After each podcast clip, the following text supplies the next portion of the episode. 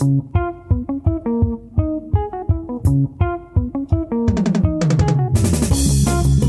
little cold outside. The Jerry Jones edition.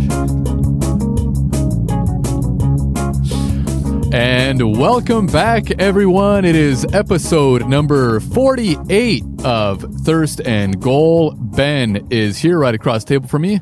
I am Frane.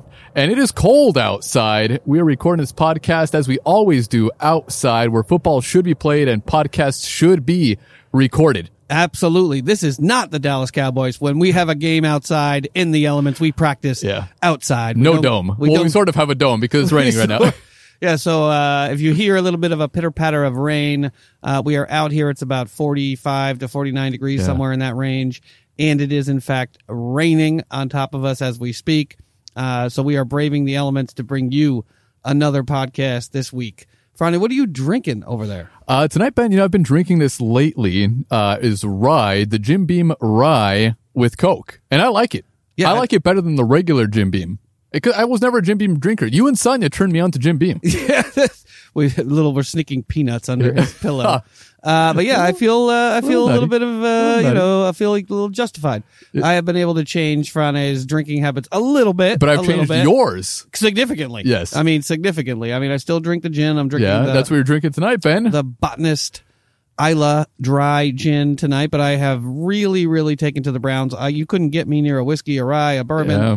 any of that uh, prior to this podcast, and now I drink uh, primarily the Islay.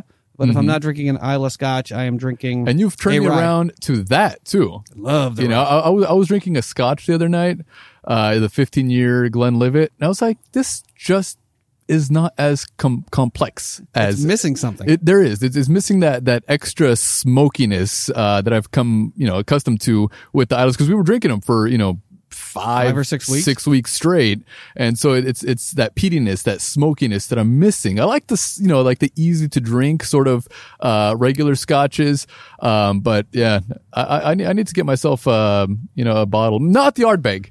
I not the Ardbeg. you. Uh, what, what did you get? You got the other one that I was drinking last week The, in post production.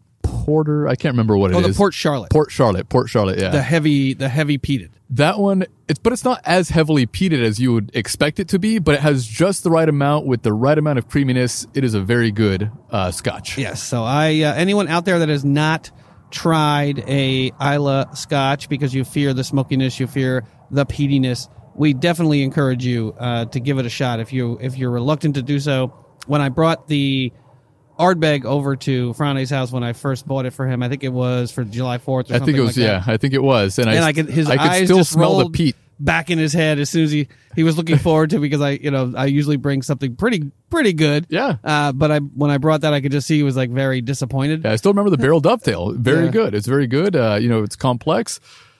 The Ardbeg is also, but just in a different in a way. different way, and it, it, it, it's something out of all of that. That when we had the taste test, it was one that I did not enjoy as much as the others. That is true.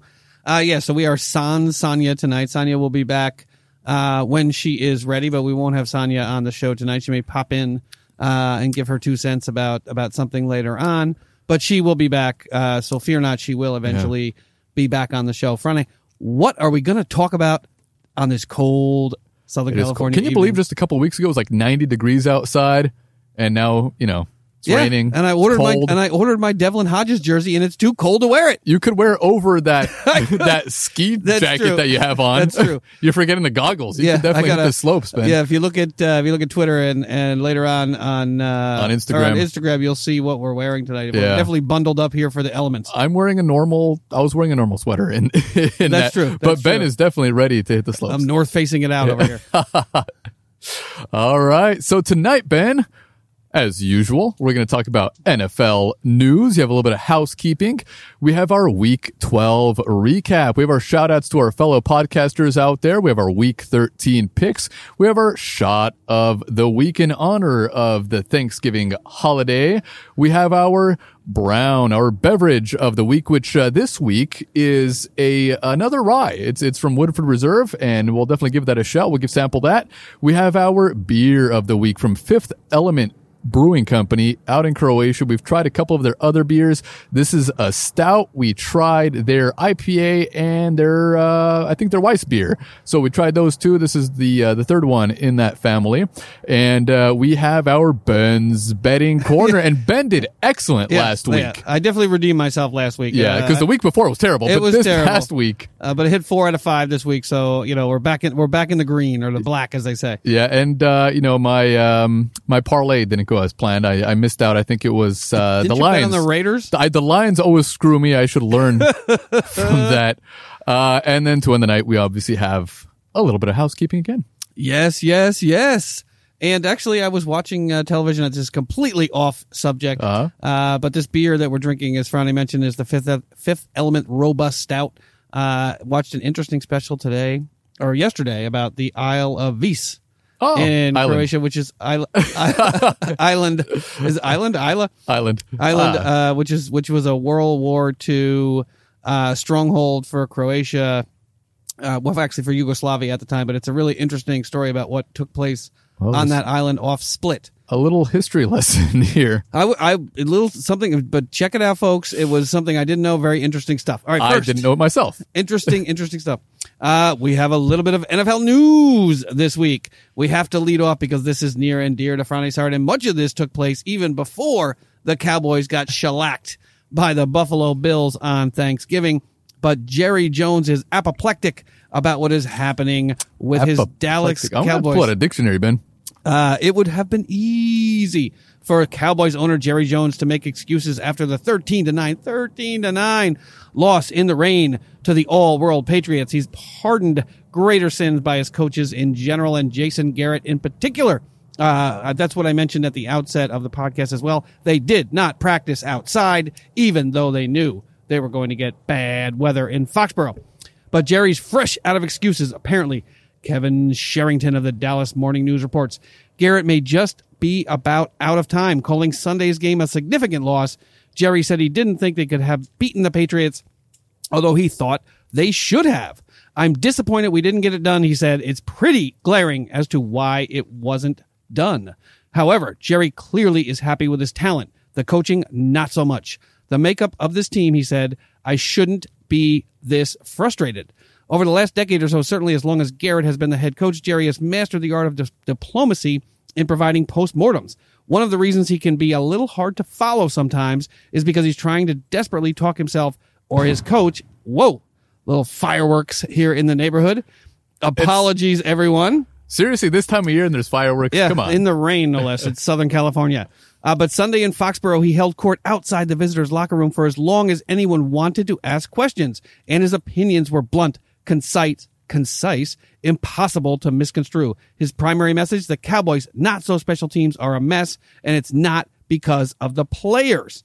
Uh, so Jerry Jones was extraordinarily upset after that loss, and following the loss to the Buffalo Bills on Thanksgiving. Jerry stood outside but refused to answer questions, ran from the stadium following the loss to the Bills. This is not the time, but he spoke later in the week and said, This is not the time for me to make a coaching change. Jones said outside the locker room with tears in his eyes, tears in his eyes. fake, fake tears. I'm looking ahead at another ball game. I'm looking ahead at winning four or five straight and helping write a story that everyone will talk about. How it looks when you're down and out and you come back. And I mean that. That's the way I'm operating. Every decision I make over the next month will be with an eye in mind to getting us to the Super Bowl now. Franny, Yeah. what do you think about Jerry Jones going on and on and on about hating all of the people he has the power to hire and Hey, fire? Yeah.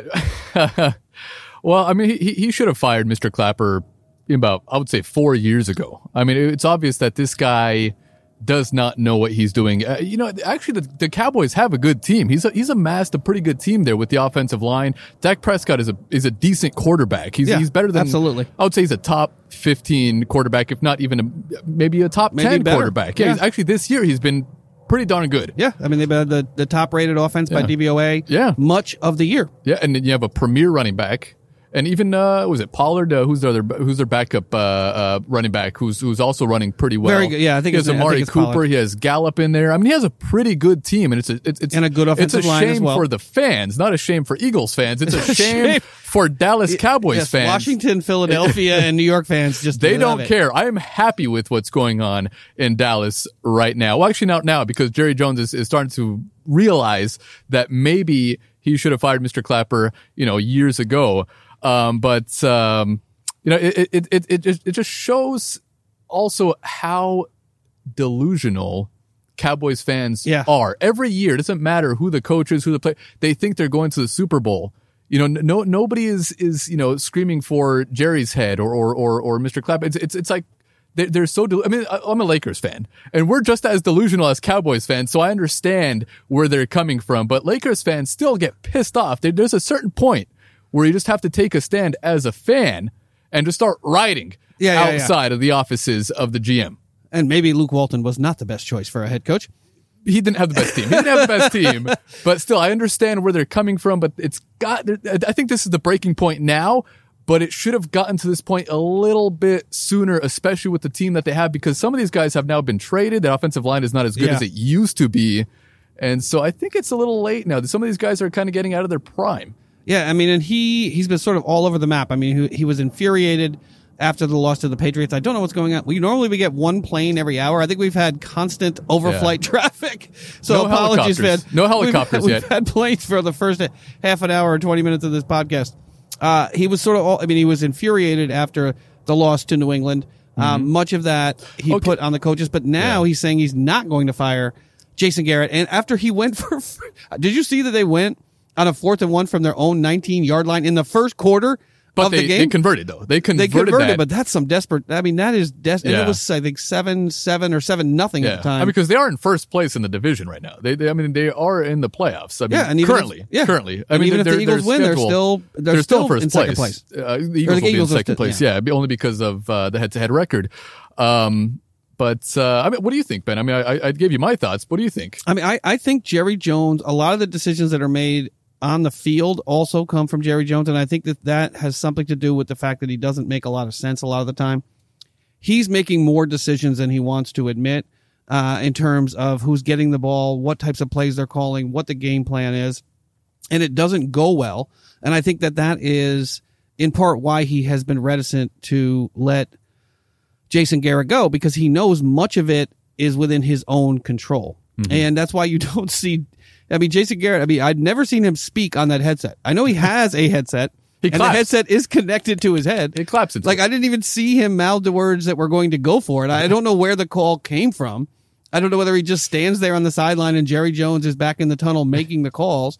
Uh, but I, I think that Jerry Jones is one of those owners, and you know he has every right to do this. But I think he's one of those owners that has more control over the day to day and the game planning than a lot of owners do. Yeah. and he gets frustrated when it doesn't go well, and he should probably pull back a little bit and bring a coaching staff in there that is really dedicated, that is really disciplined, and he's going to have to take a little bit of a step back because he's not as good a football coach as mm-hmm. he thinks he is. He's and he's obviously not as good a general manager as he thinks he is, and I think that that is what's coming out. I mean, he feels like he's done such a good job as a general manager. Well, he has he has put a good team together. He has put a good team together. It's the coaching staff that's letting them down right now. I think that they have a lot of talent on that team currently, and I you know I, I think a lot of the fans are starting to realize that now. But what's that magic? You know, what's that magic potion, right? I mean, the, the, obviously the Cleveland Browns should probably be, you know, nine and two right now, They should they- they- based on the talent on that team. Even Yeah. before Myles Garrett got suspended, maybe not nine and two, but they should definitely have a, three, a, a- seven. yeah, and four. a- they, they shouldn't have yeah. been as terrible. But they're they're right outside the playoffs right now. Uh, you know, I still don't think you know Kitchens is the best option for them with the current team that they have assembled.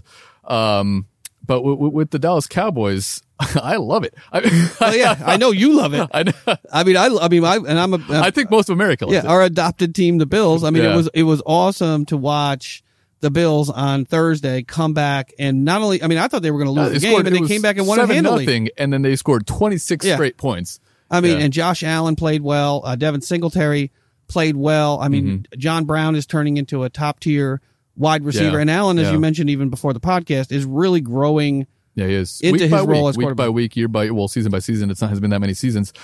Um, but but with the Cowboys, they have a a, diff, a difficult road ahead, and it's pretty interesting to see what's going to happen.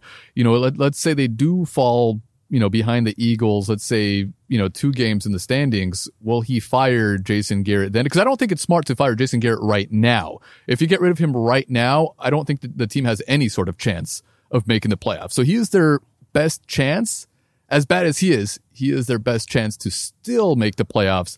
But Jerry Jones is starting to realize that, you know what, after all these years, maybe he made a, a mistake. Yeah, I mean, I, I compare Jerry Jones to you know 1970s, 1980s George Steinbrenner before he realized that he had to take a step back and bring in you know qualified ego- coaching. his he, he ego can't is help so but get involved in everything that goes on day to day. Yeah. and it hurt the Yankees. I mean, it got the championships in the 70s.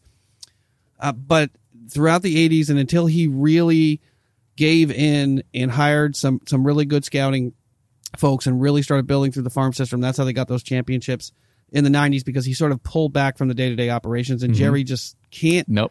Can't do it. seem to help him. And I get it, he owns the team. Yeah. You know, it's like having a beautiful car in the driveway and you never drive it. You just let someone else drive. I understand how frustrating that would be. Mhm. But you're the owner, you're the GM, you're not the coach. Bill Belichick, obviously, and, and Andy Reid prove that coaching does matter.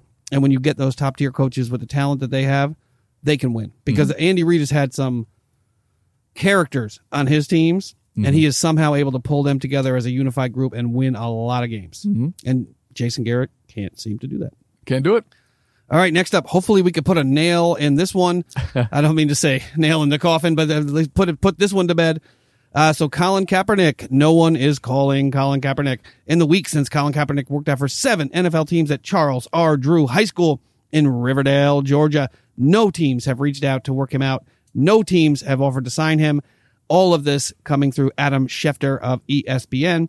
Kaepernick, at age 32, remains unemployed and NFL teams remain uninterested in his services. The same story that has followed the former San Francisco 49ers quarterback for almost three years. Kaepernick's representatives sent a video of their client's workout to 25 NFL teams, and none, none of the teams that attended uh, have showed any interest in the unemployed quarterback. Frane, is this story I think we, we we talked about it last week, and uh, you know we mentioned that you know Colin Kaepernick. Um, I, I I think he's good enough to fill in as a backup. Uh, you know, for even for let's say the, the Dolphins, he could start for the Dolphins. He could start even for the Bengals. I mean, there there are some bad teams Yeah. out there that he you could just throw him in and see what happens. I mean, uh, unless he wants like some crazy huge contract, I'm not sure what he's looking for. uh, You know, in, terms of money, um, but why not just give it a shot? I mean, what do you have to lose? Because you're terrible as it is. Just throw him in there. And and I mean, it- it- you know, in in uh, in Miami, you know, they're jumping back and forth between Rosen and, and Fitzpatrick. And Yep. you know, why not just throw Kaepernick in there? You know, Yeah, I mean, even the Whatever. Steelers. I mean, we have Devlin Hodges starting this week. Clearly, Mason Rudolph is not ready for prime time. Mm-hmm. I mean, what if Roethlisberger's injury is more significant than than previously thought, and he can't come back next year? There are other teams that are in that situation. Why wouldn't you want to have someone on the sidelines, not causing any trouble on the sideline, probably? You know, that could come in and start some games for you. It just seems penny wise, pound foolish to me. Uh, next up, this is my favorite story of the week because I want to hear what Frane has to say about this one. I just looked at the agenda right now, and it's, it's written, "What's wrong with Wentz?" What is wrong with Carson Wentz? Last week against the Patriots, probably his last or his worst game since his rookie campaign. Franchise quarterback Carson Wentz had a 74.4 passer rating, the worst of his 50 career starts in which he didn't throw an interception, according to ProFootballFocus.com. His worst overall game of the season. Uh, at least it was until Sundays. It wasn't until, or was until Sunday's four turnover abomination against the Seahawks, which left the Eagles at five and six, looking to get to 500 or above 500. Wentz lost two fumbles, threw two interceptions, took three sacks, and finished with a 75.8 passer rating, inflated by a toothless last minute touchdown mm-hmm. drive. He was bad all day long, and Frane's text will attest to that. he ended every Eagles drive, every almost every single drive with a misplay, except for a fourth quarter drive on which Dallas Goedert fumbled and the TD drive on the TD drive with 20 seconds to play. He ended the first three drives, bad throw, bad throw, strip sack by Rasheem Green. He threw an interception off his back foot to end the next drive, then ended the next possession when he took a sack after looking at, then ignoring an open receiver in the flat. The next drive died when he threw low and behind Greg Ward. He took another bad sack with 33 seconds to play in the second quarter, effectively, effectively ending any chance at scoring before halftime. He and Miles Sanders botched a handoff. Oh my God, that was brutal to watch. That wasn't completely his That's fault, true. though. That's true. On the first drive of the second half, at the Seahawks' 38 yard line and fumbled away that possession, the play on which Wentz appeared to injure his right shoulder, his throwing shoulder, or his hand, uh, making the tackle. He put a glove on that hand between possessions and tried to throw with it, but he played the next series without the glove. At the end of that series, Wentz left the field, ostensibly for x rays on his hand. He returned to the game, seemingly serviceable, but misfired again to JJ Arcega Whiteside. Huge draft disappointment. On fourth and two from the Seahawks 22, he threw his second pick on the next drive. Yeah, and that pick- Franny, what do you think about that pick, this? I don't know what he was looking at on that uh, that last pick of the game. I mean, uh, he threw it into basically double double coverage. He didn't put enough air on the ball. No. Uh, and if you looked, um, I don't know who was on the right side of the field, but he, whoever that was, I don't know if it was. Um, I'm not sure if it was uh, Goedert or, or whoever it was, but they were wide open. You know, if you just looked the other direction. But I mean, his his mechanics the entire season have been off. You know, it, it doesn't seem like he's settling to throw the ball. It seems like he's attempting to do too much. He's too excited in the pocket to just make something happen. And he throws in the dirt, You just over- can't. I mean, that that throw to Miles Sanders that could have been a walk-in touchdown. Ugh. he just overthrew Yeah. him. I mean, By it- a it mile. way over his head. No, that wasn't the only time he overthrew him. He, he overthrew him later on in the game as well, and um, he just he just seems off balance. But I mean, you know, that has to do with the receiving corps. You know, I mean, this was basically you know our, our second string guys out there. You have you have Hollins, you have Arcega Whiteside. Um, you know, Goedert with his fumbling problems, he hasn't been spectacular this year. I mean, his only option out there is Ertz. And, and, you know, Ertz had a very good game. He had, a, I think he had 96 yards or so. I'm not sure exactly how many he had, but he had his 500th catch as a tight end. So, I mean, the guy has been amazing for the Eagles. Everybody else, though, has been pretty terrible. I mean, our receiving corps, I mean, even our starters, you know, Alshon Jeffery and Agholor. Agholor.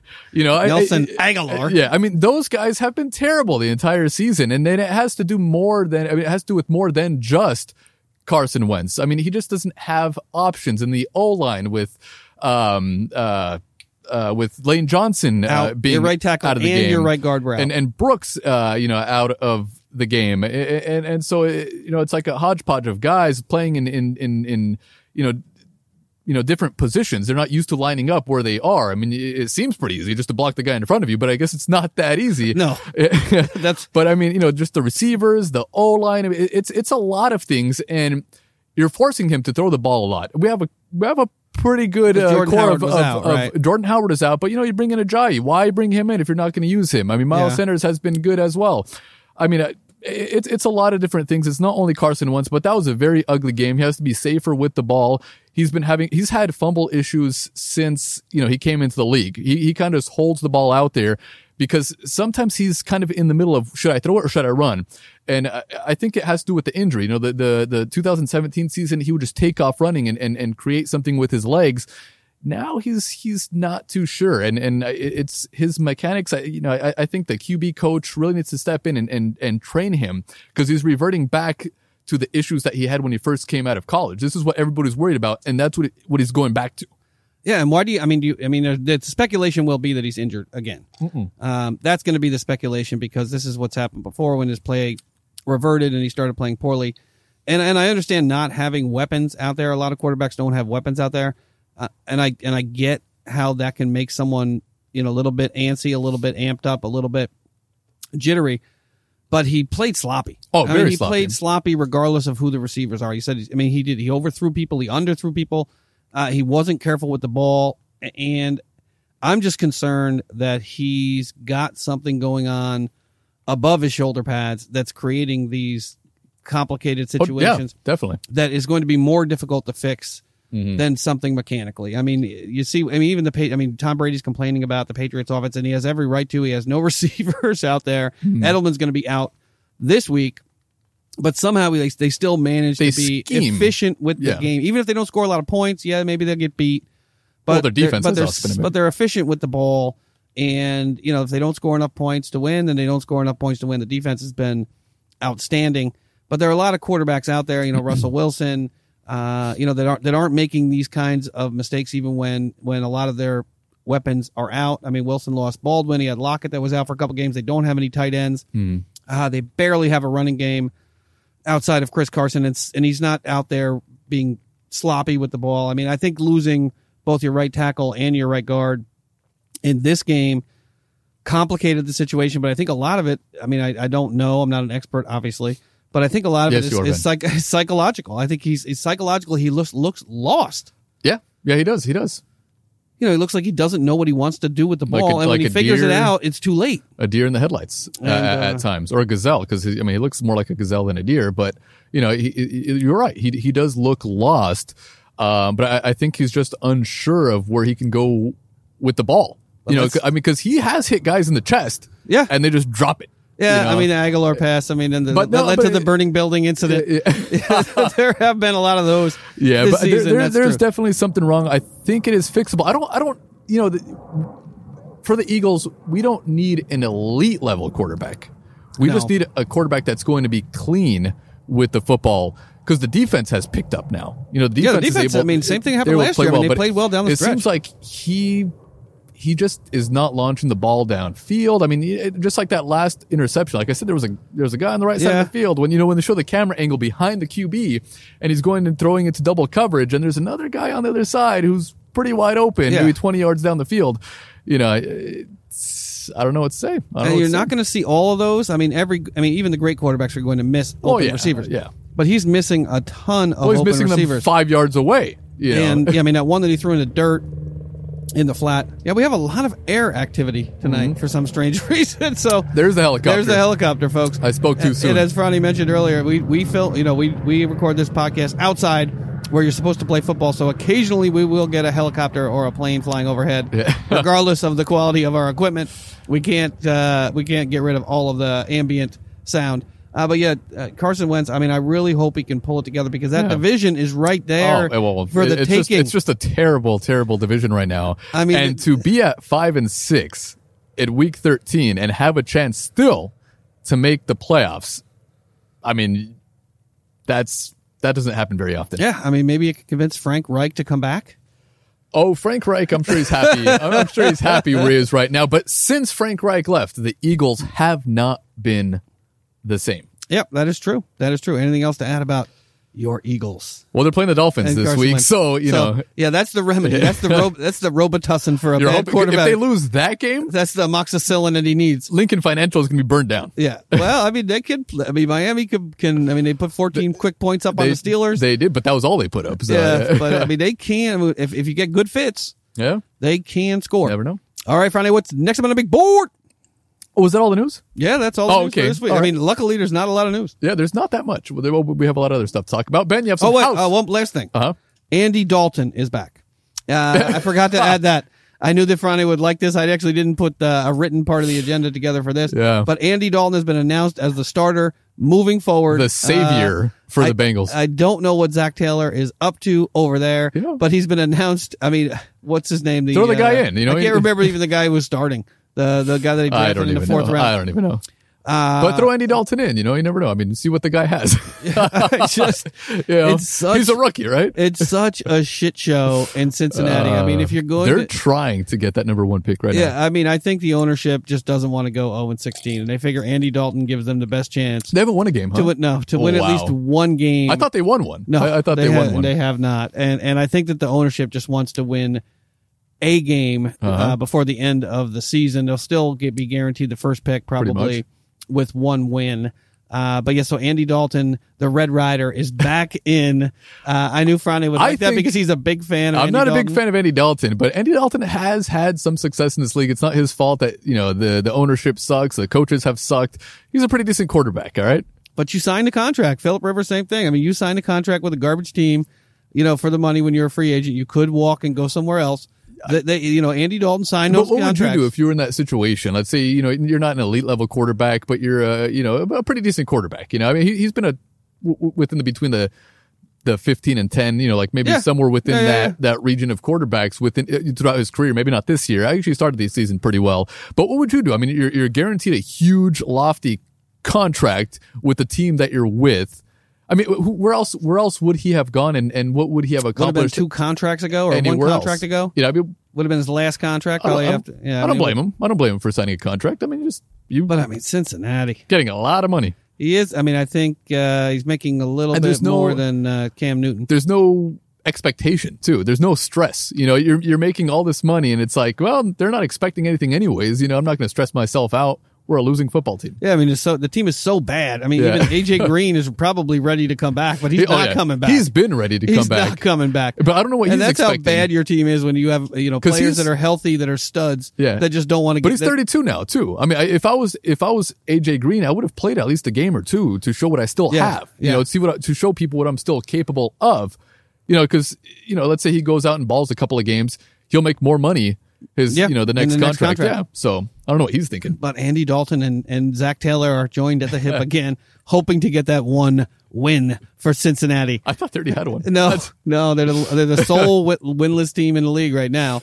Uh, and of course, my hope as an AFC North fan uh, is that Cincinnati goes 0 and 16 this year.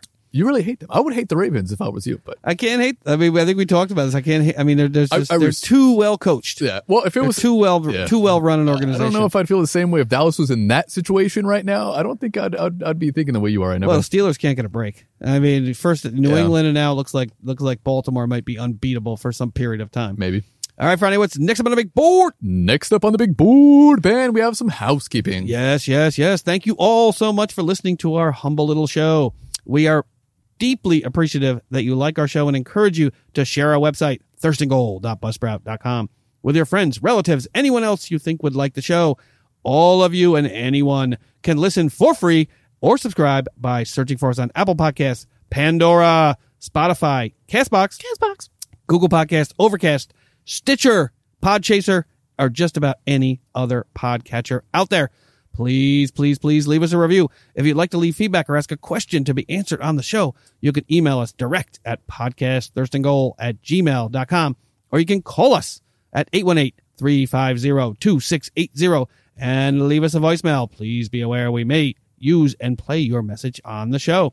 Please also follow follow us on Frane's amazing Instagram account Amazing. at Thirstand and You're- on my mediocre Twitter account That is at- false. at Goal Thirst. All right, Frane, what's next up on the big board? Next up on the big board, Ben, we have our week 12 recap. All right, we had a lot of great fun games, including the Thanksgiving games, and we'll be right back to recap all of them for you. Take it, take it, take it.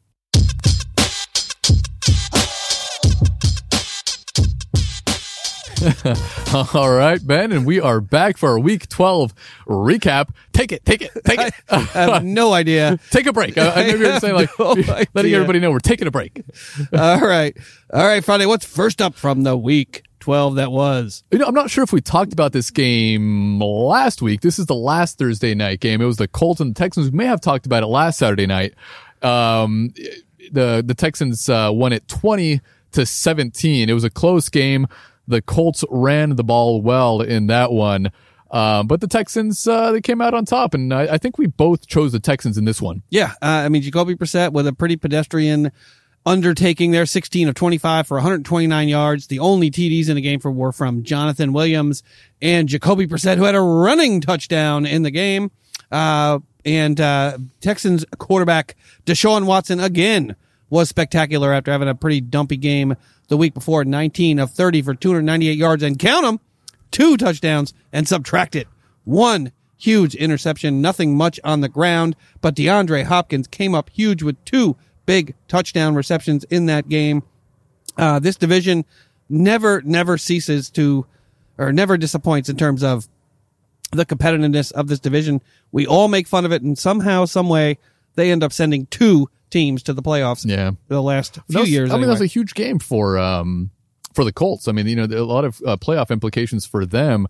You know, the Texans, uh, you know, whether they won or lost that game, they would still be in first place. But the Colts are, you know, they're chasing uh, the Steelers. Yes. They're chasing. They're right behind the Raiders uh, currently. So that, that was that was huge. Can't uh, wait to talk about that Raider yeah, game. that was a huge loss oh, huge, huge, for the huge. Colts. I mean, they, they were right there. And, I, you know, in the beginning, I thought they were going to win it just the way they were running the ball, and the Texans just couldn't stop them. But, yeah, Texans came out on top. Yeah, I mean, and the Texans this coming week are going to have a little bit of a struggle Mm-hmm. as well. Friday, what's next up? Next up, Ben, is a team that's nipping at the heels of the Steelers. They're right there, and you'll be playing them this weekend. It's the Browns and the Dolphins. Not much talk about in this game. The Browns uh, just blew them out. Baker Mayfield had an excellent game. Ugh, 24 of 34 for 327 yards and count them. Three huge touchdown passes in the game. One, one interception in the game with a pass to Nick Chubb, a pass to Kareem Hunt, and two huge touchdowns to Jarvis Landry, as well as one to Odell Beckham, blowing out the fish. Ryan Fitzpatrick with a very, very mediocre game, 21 of 39 for 214 yards and count them. Two touchdowns. Subtract them zero. But two interceptions get you to zero. Uh, yeah, I mean, I don't know what, what to say about uh, what's going on with the Browns, but for some unknown reason, they have completely rebounded, moved to five and six, and they're putting my over or my under nine wins bet in jeopardy here at this point with five games to play. They'll have to win four of the five games coming up so that I at least can get a push on that one. uh, but the Browns, I mean, I don't know what's happening, Yeah. but they are playing good football. Three game winning They're not turning the ball over a lot in the in these games, and they're running the ball well. Uh, this is very very disappointing. Uh, Oh, not a much. Oh, wait, wait a second here. Not a much- haven't Shut up. you Uh, haven't said anything too negative. I'm waiting not, for it. I'm not for it. much to like about this cast of characters. Baker Mayfield is a joker. Uh, I don't like much of what he does. I know he's trying to make his money with his commercials, uh, but he is kind of an asshole. Uh, oh, Odell Beckham. There it is. Odell it is. Beckham is a bona fide asshole. Uh, the only person on this team that I really, really like is Nick Chubb. Kareem Hunt, as we all know, uh, is not the class act that he could be getting cut by Andy Reid, and that is no small feat to be getting cut by Andy Reid because he will take all comers on that team. Uh, but Friday, why am I taking a shot? Well, Ben, weeks, months ago, Months ago, months ago, we signed a contract in blood. and we did. It was in It blood. was, it was in blood. It's actually posted on Instagram. No, I'm just kidding. But, but if Ben says anything negative about anybody in his division, it started with Antonio Brown, actually. If, if Ben says anything negative about Antonio Brown, because it was weekly that he would say something negative about There's a Antonio Brown. but it's expanded. It's expanded now into all the teams in his division. Uh, so if he says anything negative about anybody in, div- in his division, he said a couple of uh, negative things about the Bengals, but I'll, I'll, I'll, I'll let you off the hook on that one. Because All the right, Bengals, fair they're- enough. They're a terrible, terrible team. Yeah. Um, and no, if I say anything negative about the Cowboys or any team in my division, then I take a shot. It's sort of a drinking game that we have here. And Sonia, if Sonia, uh, who's not on the show tonight, but if she says anything negative about the NFC West or any player in that division, then she takes a shot and she still has not. But Ben, those are some pretty mean words about They are. I mean, well, Odell Beckham Mayfield. Jr. I mean, the world's against you, other than the fact that you're a complete, that you're a multi-millionaire playing uh, the most popular sport in the largest, most successful country on earth. I don't know why you're complaining all the time, but I will take this shot. Cheers, gladly. Ben. Cheers. I'll, I'll, I'll take a shot eventually. The Cowboys are coming up, but actually, I don't have anything negative to say about them. Ooh, Jack Fire. Ooh, that's actually Sorry, Jim Beam. Jim Beam Fire. We did the same Fire. thing two weeks in a row. Uh, but Jim Beam Fire, folks out there, if you're looking for a shot that is potent And cheap. but also cheap and also flavorful and won't give you a terrible, terrible hangover. Oh, check I out don't know. We don't drink enough of that of stuff. that. But check out Jim Beam Fire. All right, Friday, what's next up? Next up, Ben, a te- or well, a couple of teams that we nah, we don't really need to talk about this game at all. It's the Lions and the Redskins. The Redskins won 19 to 6. Haskins wins his first game for the Redskins. The expectations aren't very high No. in Washington. Uh, I don't know if he's he might still be taking selfies with the fans out What there a at the stadium. What a meathead, man. I But- mean, the game wasn't even over. Yeah. The game wasn't even over. Yeah, but he doesn't know any better. He's a rookie. It's his first Uh, win. He's I mean, excited. I mean, it's not something you want to see as a Redskins fan, but it's their first win in their stadium since like 1957. Yeah, I mean, I, ha- I did a little background research on Dwayne Haskins. Apparently, he has a history of making appointments, missing appointments, uh, not particularly uh, adept at keeping a schedule or uh, respecting people that are or that have moved their schedules around to meet with him. Uh, so that's something that I that I thought was a little bit interesting about the way that he manages his professional life away from the field. But yeah, Jeff Driskel, twenty of thirty three for two hundred seven yards. Count it, one touchdown, and subtracted three interceptions in the game. Bo Scarborough, oh my God, Scarborough country, uh, eighteen carries for ninety eight yards, five point four yards per carry. But Dwayne Haskins, this is a selfie worthy performance. 13 of 29 for 156 yards, no touchdowns, and subtracted one interception in the game. That is definitely something that you should be celebrating after the game. His teammates obviously led the way here, uh, but at least he did have one rushing touchdown in the game.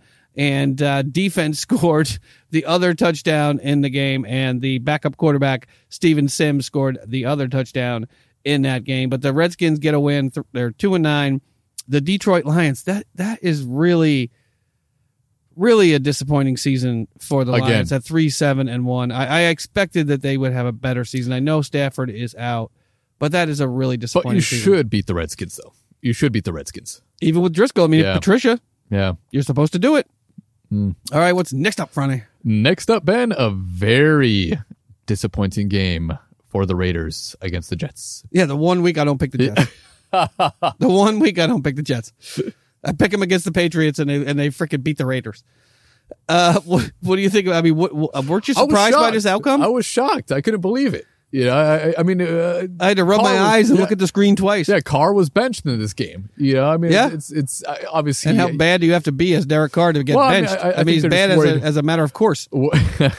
worried about him, you know, possibly getting injured out there. But man, Darnold had an amazing game. It was his best game of the season so far, and this was completely unexpected. Yeah, 20 of 29 for 315 yards and count them.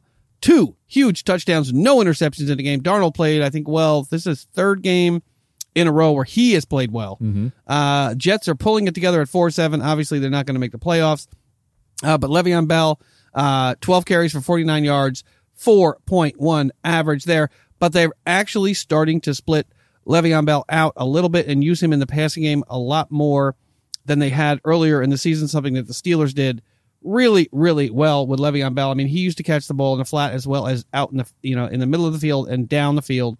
Uh, so that's something I think that is really smart that But the, Jets, are doing. Defense too is uh, playing much better. I mean, this is kind of what we expected from the Jets. Yeah. you know, I mean, the Raiders came into this game sort of on a roll. You know, but nobody Yeah, expected at this. six and five. You They did not expect this, and the Jets are your favorite team. No, well, Right.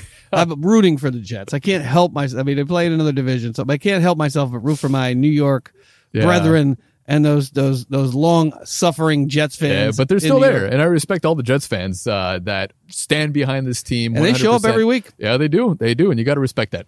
Uh, yeah, but the Raiders, uh, pretty pathetic performance. Derek Carr, 15 to 27 for 127 yards, no touchdowns in the game, and one interception. Mike Glennon, superstar.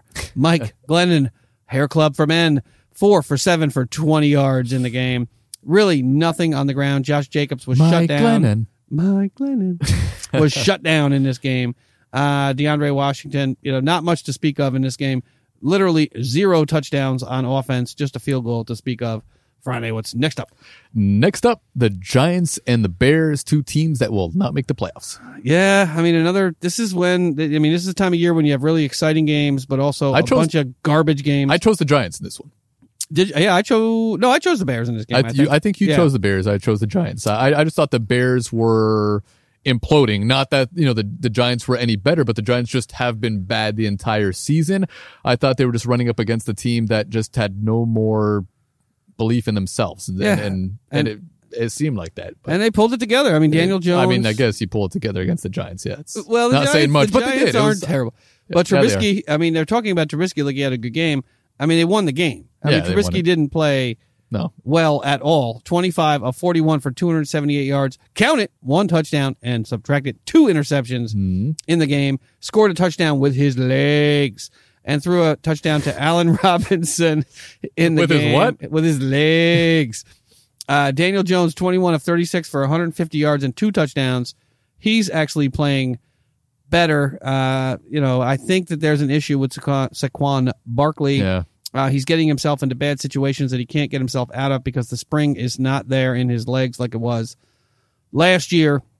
Uh, I don't know what's going to happen. I mean, Elliott as well for your beloved Cowboys is also suffering from much of the same, but but Barkley is not the top draft pick this year that he was last year. But the Bears, you know, they're moving to five and six.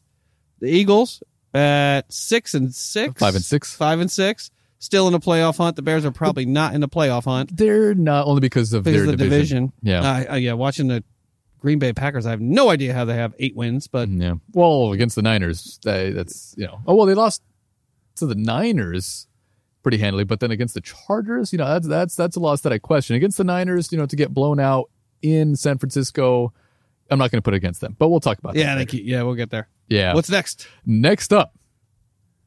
Panthers and Saints. I mean, Ben.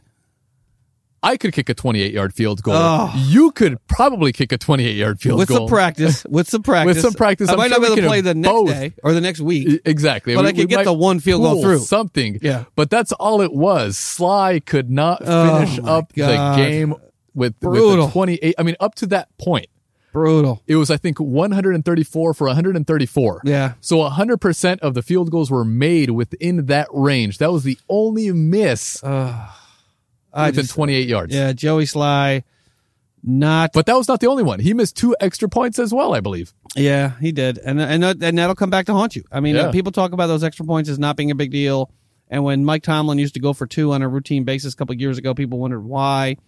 Uh, but those extra points really, really come back to haunt you later in the game. You know, Kyle Allen with another good performance, 23 of 36 for 256 yards, and count them, three touchdowns in the game, no picks. Christian McCaffrey continues his oh. MVP campaign, 22 carries for 64 yards and a touchdown, and he added another 69 yards on nine touches and a touchdown through the air. This guy is Yeah. If not for Lamar Jackson, he would probably be the MVP, even as bad as that team is playing, but Yeah. they wouldn't even be near the record that they are without him. Oh my God, no! They're five and six. They'd probably be two Probably. and eight or two and two and nine. Uh, you know, pretty pretty ugly performance. Drew Brees continues to get it done Mm-hmm. with a rubber band for an arm. Thirty of thirty nine, three hundred eleven yards. Count them. Three touchdowns in the game and an unfortunate interception. But Latavius Murray and Alvin Kamara uh, combined for well over hundred yards and a touchdown in that game. Michael Thomas continues to surprise Mm. And impress. spectacular. Oh my God, ten season. catches, 101 yards, and a touchdown. It's just amazing. Jared Cook is back in the mix there as well, and Tre'Quan Smith is also in the mix. Mm-hmm. Uh, but yeah, it looks like the the Saints at nine and two, they've locked up that division, Yeah. and potentially potentially will be. And we'll talk about that other game too, because there's one more on the docket for the Saints. Oh yeah, There that was a, a fun one. There was a couple of them That on a fun one. Thanksgiving. So next up, Ben, unless you have anything to add about that Uh, last one, I do not, but this is my favorite game of the week. it was up. not my favorite game of the week. Well, but see, but I love you both. I But love it both of my fellow co-hosts, and these are the hardest games for me. You think they're hard for you to watch? They're hard for me to watch. Now I expected this. I expected this. I actually chose the Seahawks. It didn't stop you from complaining during the game, though. Of course, I'm going to complain. They played horrible. The Eagles were terrible. We're talking about the Seahawks and the Eagles. My Eagles and Sonia, I really hope, I hope you guys win. Oh, Seahawks. Oh, fuck! This game sucks. Sonia, I hope you can win. Fuck! that's that's kind of. I, I mean, I expected them to lose, but I didn't want them to play as bad as they did. I Oh, mean, they play- well, have, yeah. I, I believe it was five turnovers. Yeah. in the game. You never want to have five turnovers in, In game. any game, or in two I mean, games, they, for that they matter. were incapable of moving the ball. I mean, the I mean the Eagles defense. Don't get me wrong. The Eagles defense is starting to step up. The secondary is finally healthy. It's something that I've been harping on for weeks. Actually, It's months. funny the vitriol earlier in the season about the secondary and the defense, and now it's moved to the offense. It- and it's sad. It sucks, man. I mean- if it's not one thing, it's the other. I know it's like you finally get the defense short up, and now the offense can't get out of its own way. And the, and the exact that's exactly what they did. They couldn't get out of their own way. It's you know the Seahawks didn't really light it up. They just did what they needed to do to win this game. But that's exactly what the Seahawks do week after week. They win these ugly games, but that's what makes them so good. Yeah, I mean Carson Wentz, thirty-three of forty-five for two hundred fifty-six yards, one count it, one touchdown. Twenty-seven fumbles. don't count it. Two interceptions and two lost fumbles in the game. Miles Sanders with 63 yards on 12 carries. Not a bad uh, undertaking by by Miles Sanders. Zach Ertz again, the only person capable of catching a ball from Carson Wentz. It seems 12 catches for 91 yards. It's always a bad sign when your tight end leads the leads your team in receiving week after week after week. Uh, on the flip side of that, the Seahawks again, Russell Wilson not particularly good on this day. 13 to 25 for 200 yards, one touchdown and one interception in the game. Rashaad Penny, huge game off the scrap heap. Yeah. 14 carries for 129 yards. That was impressive. 9.2 yards Carson per carry. Carson fumbled again. Uh, Chris Carson Twice, I fumbled again.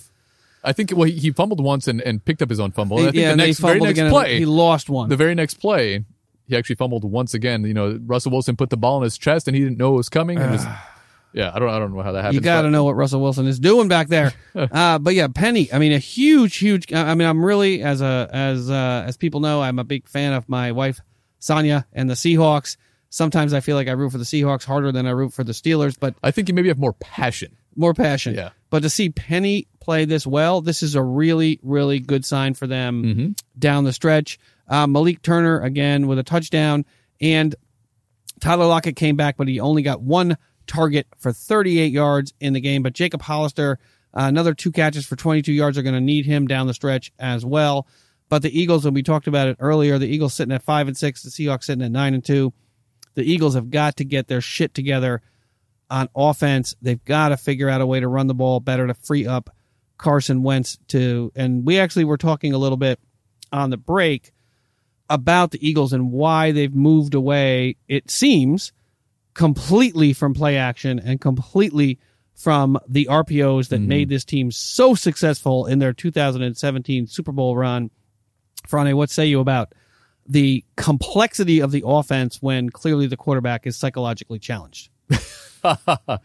Uh, you know, I, I, I mean, we, we were talking about it in, in the break when he said, take it, take it, take it. We, we were talking about it, but I, I don't know if it's, if it's that simple. Also, I've, I've been thinking about it a little bit in my head.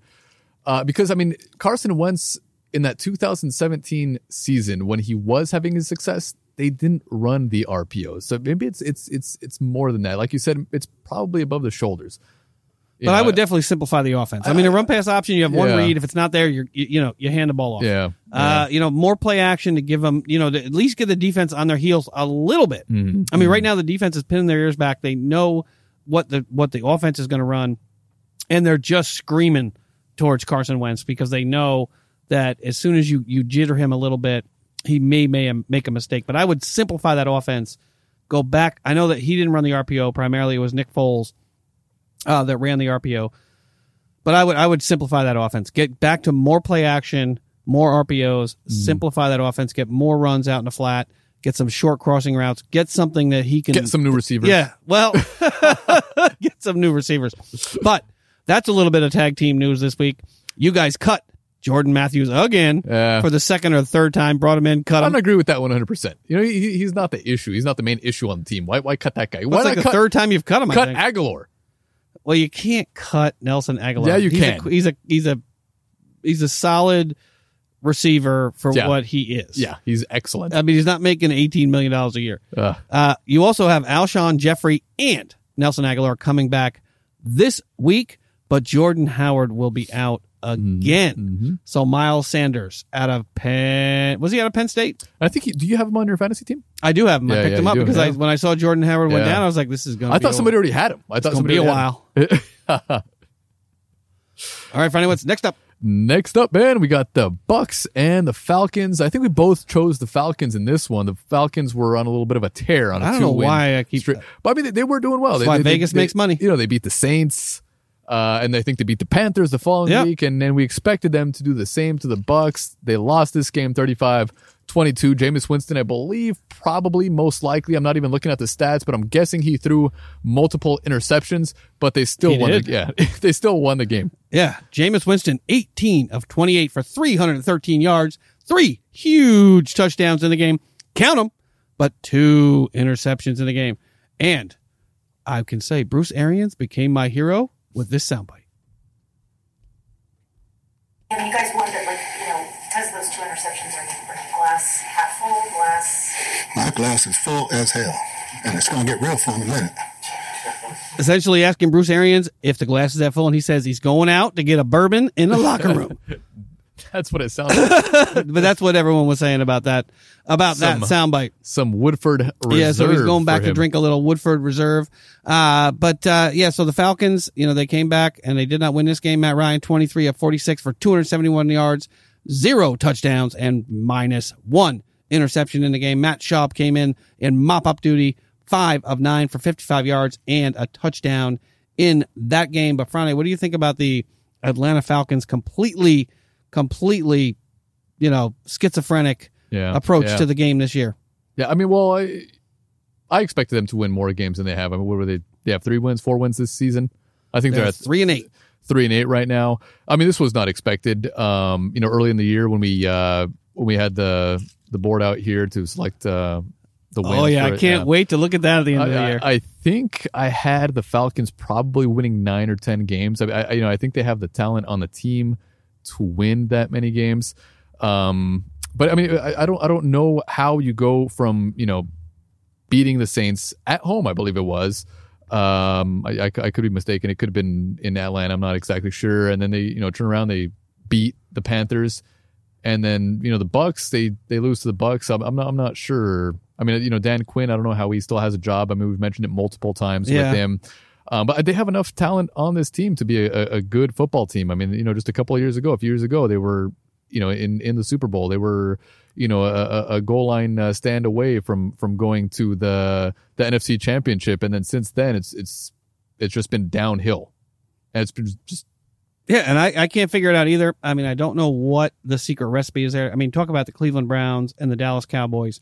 They have the talent on this Atlanta Falcons roster, and Ryan's been playing played well. pretty well. Obviously, the defense is That not playing this game, no, great. he didn't play that well in this game. But the But- preceding two games, he he played pretty well. I mean, they have the talent. I mean, the receiving corps is amazing. I mean, I know Freeman is not having the kind of year that people had hoped he would have, but there's really not a lot to explain how poorly the Falcons have played and how schizophrenic and how, how inconsistent their play has been since the beginning of this season. You can't beat the Saints and then lose to the Bucks. Uh, I mean, I know it does happen occasionally, but the way that they're playing, the teams that they've lost to, there's really no explanation for it. All right, Friday, what's next up? Next up, Ben, the Broncos and the Bills. The Bills winning twenty to three. Our adopted team. Our adopted team, the Bills. the battle of the Allens. I mean, I just am really, really impressed by the way that the Bills have been managing to win games, both by scoring a ton of points and by scoring, uh, you know, a, a, low or smaller number of points and getting their defense to clamp down. Um, you know, Brandon Allen, 10 of 25 for 82 yards, no touchdowns, subtracted one interception in the game.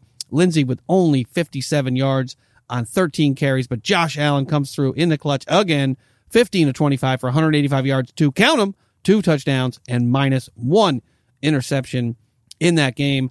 But the Broncos continue to play pathetic football, and the Bills do just enough to win. And apparently, next week we will see Drew Lock. Drew Lock is going to be starting for the Denver Broncos next week.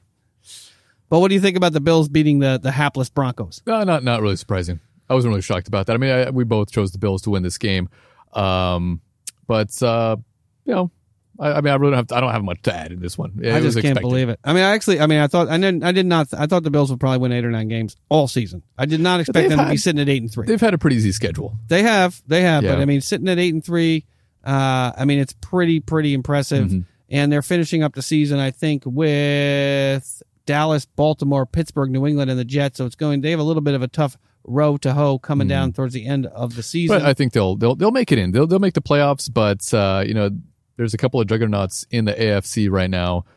They won't make it over that hump. All right, Friday, what's next up? Next up, Ben, is your Pittsburgh Steelers versus the lowly Cincinnati Bengals. Yes, there was trouble brewing. It was a tough There one. was trouble brewing in this game. Mason Rudolph pulled from the game going into the second half. And what did you get? That that hurts my ears. you got Devlin Duck Hodges in this game in the second half, coming in five for 11 over 118 yards, but a huge, huge pass to uh, James Washington to get the the Steelers uh, to a lead in that game. Uh, huge, huge, huge win for the Steelers. They needed the game. They looked like they were potentially going to lose to close. the lowly Bengals, but Devlin Hodges to the rescue. Ryan Finley, 12 of 26 for 192 yards and count it, one touchdown. But what do you think about the pathetic performance by the Steelers, but still eking out a win? But Well, Devlin think- Hodges comes in to save the I, I think Hodges is the better option uh, for the Steelers going forward. Um, you know, Mason Rudolph, you know, he's struggling all the games that he's been in with. It's not like Hodges is lighting it up, but Hodges just has less fear going out there, you know, launching the ball down the field. Um, I, it, it, I mean, the Steelers also need a better running game right now. I mean, they're not running the ball very well. Their defense is obviously has been playing well the entire season. Um, but this was much closer than I expected, though. You know, a 16 to 10 I thought we were going to lose the game. I so did I. So did I for a second there. we were early on, lose that game. early on, but you know they made the change at quarterback, which was uh, which was a smart move, and uh, they ended up winning. And and you're in the playoffs, Ben. Currently, Currently, it's gonna be a tough uh, tough battle next week. it's to be tough to hold off. Uh, you know, Tennessee or the Indianapolis Colts is to be tough to hold them off. Uh, sorry, I blew out Frane's eardrums with the, With the uh, quacking, with my yeah. with my duck call. Hopefully, we can fix that one in post uh, and make it a little bit less, you know, startling to the ears. Scared me. It scared me. What's next up? Uh, next up, Ben, we got the Jaguars and the Titans. The Titans winning 42 to 20. Tannehill is playing way better than Mariota ever would have, and uh, Derrick Henry. What a what a great game by Derrick Henry. Holy shit. Derrick Henry. That's- that's a good way to explain it. I mean, 19 shit. carries, 159 yards, 8.4 yards per carry, two, count them, two huge touchdowns in the game. And Frane's beloved, Ryan Tannehill. No, I believe 14 you were, of 18. You were a big fan of Tannehill. Oh, I like Tannehill. I like Tannehill. 14 of 18 for 259 yards and count them, two touchdowns in the game, running the ball, throwing the ball down the field. Tannehill has been amazing. yeah, yeah. And and the starts. again, the the Titans are playing good football at the Mm-hmm. right time. and their defense also stepped up in this game. You know, Nick Foles didn't play bad. He was just forced to do too much in this game. The defense just could not stop the Titans, and he was just forced to do too much. I mean, it is a lot of you know uh, Foles fans out there, or, or Eagles. You know, I'm a Foles fan. I mean, I like Foles. I mean, like he's with Foles. the Jags. What can you You expect? know, but they, they act like he's some sort of a magician, like he's going to turn it out at the end of the season, like he did for the Eagles a couple of years ago, and and you He know might. go on a tear with the Jaguars. No, he won't. Uh, no, he won't. No, he won't. but it's not it's No, not the won't. same team. He played he played you know well. He played well. Um, but the Titans are they're, they're just on a different level right now. You know, to finish up the season, it's going to be very close. I think with the Titans and the Steelers, and you know the Raiders kind of trying to get into that last spot. I agree. I mean, Nick. I mean, like you said, 32 of 40, uh, 48 for 272 yards, no touchdowns, no interceptions. Leonard Fournette, who runs like he's 30 pounds when he's 228 pounds, uh, continuing not to run the ball effectively, but ended up with two touchdowns in this game. But I agree with Frane. Uh, you know, Nick Foles can only help so much. Next up, Next up, Ben, we got the Cowboys and the Patriots. The Patriots winning thirteen to nine, and it is almost time for me to take a shot. What do you say about the lowly Cowboys only putting up nine points? Jason Garrett choosing to kick field goals when he should Yeah. be going for it on fourth down. The following Yeah, week, he goes right. for it on the 19 on his own 19 yard line, but against the New England Patriots, who are sitting at nine and one at the time, can't seem to manage to go for it. Instead, kicking field goals or attempting field goals in this game, allowing the Patriots to win a disgusting affair. Mm-hmm. It was an ugly 13 to 9. Dak Prescott 19 of 33 for 212 yards. Don't count them. Zero touchdowns, but do count it. One huge interception. Franny, what say you about the Cowboys imploding? I love it, man. I love it. But, uh, you know, I mean, the Patriots have played these types of games all season long. They're all close games. The defense kind of holds them into it. Uh, you know, Tom Brady, he's not having a great season. He's starting to show his age just a little bit. But that defense is what top number was it number one, number two in the league right now. Um, the Cowboys didn't look it. It was it was reminiscent of the Eagles game just the week before. It was a very close, uh, contested game, and uh, I'm I'm just happy that the Patriots came out on top. So cheers to you, Ben, and fuck the Cowboys. Fuck the Cowboys. Yeah, right now. Uh, overall team efficiency on defense. Number one, New England Patriots. Number two, San Francisco. And number three, my Pittsburgh Steelers, which I never thought I would see that. Well, you guys have Baltimore at number four means quite a few no one's takeaways. beaten Baltimore. The Steelers this year, the Steelers this year have quite a few takeaways. I think they have the most in the league, right? Yeah. yeah. Yeah, Minkah Fitzpatrick. Oh. He finds the ball like I a didn't agree with that move. I didn't agree with that move, Ben. You said it was a good move, and you were right as I'll always. take that first round draft pick any day. Yeah, he's playing like a first rounder. All right, Friday, what's next up? Next up, it was the blowout in the Bay, the Niners and the Packers, thirty-seven to eight. As Aaron Rodgers said during the draft when the Niners passed on him, how do you, you know, do you do you regret it? He said, not as badly as they're going to regret not drafting me. but that did not happen on this day. 37 to 8. Aaron Rodgers 20 of 33 for 100 104 yards. He usually has that before he gets out of the parking lot. Uh, one touchdown in the game, count it, uh, but no interceptions. But Jimmy Garoppolo, 14 to 20 for 253 yards, two touchdowns, count them, two touchdowns. Mostert with a touchdown, Tevin Coleman with a touchdown. Everybody gets a touchdown. You don't get a touchdown. You it, get a touchdown. it was an ugly, ugly affair. But the Kittle was back in effect. The Niners defense. I mean, they made Rodgers. He was running scared the entire game. Uh, I know, mean, that defensive line is, any- is the best in the league. They put so much pressure on him. Their secondary is great. I mean, I, they have no weakness, no, really. no. You know, I- i if you can get a good game out of Garoppolo, they have a, a set of a, a trio of running backs there. You know, if they're playing at their full potential, they can beat anybody. you know, I mean, I that mean, Seahawks game they lost. That was a very close game, but they it's either them or the Seahawks, in my opinion, in the NFC. Yeah, I mean, it was scary, scary stuff. I mean, they just made the, the Packers look like they didn't know Mhm. what they were doing. Matt LaFleur had no answer for the Patriots defense.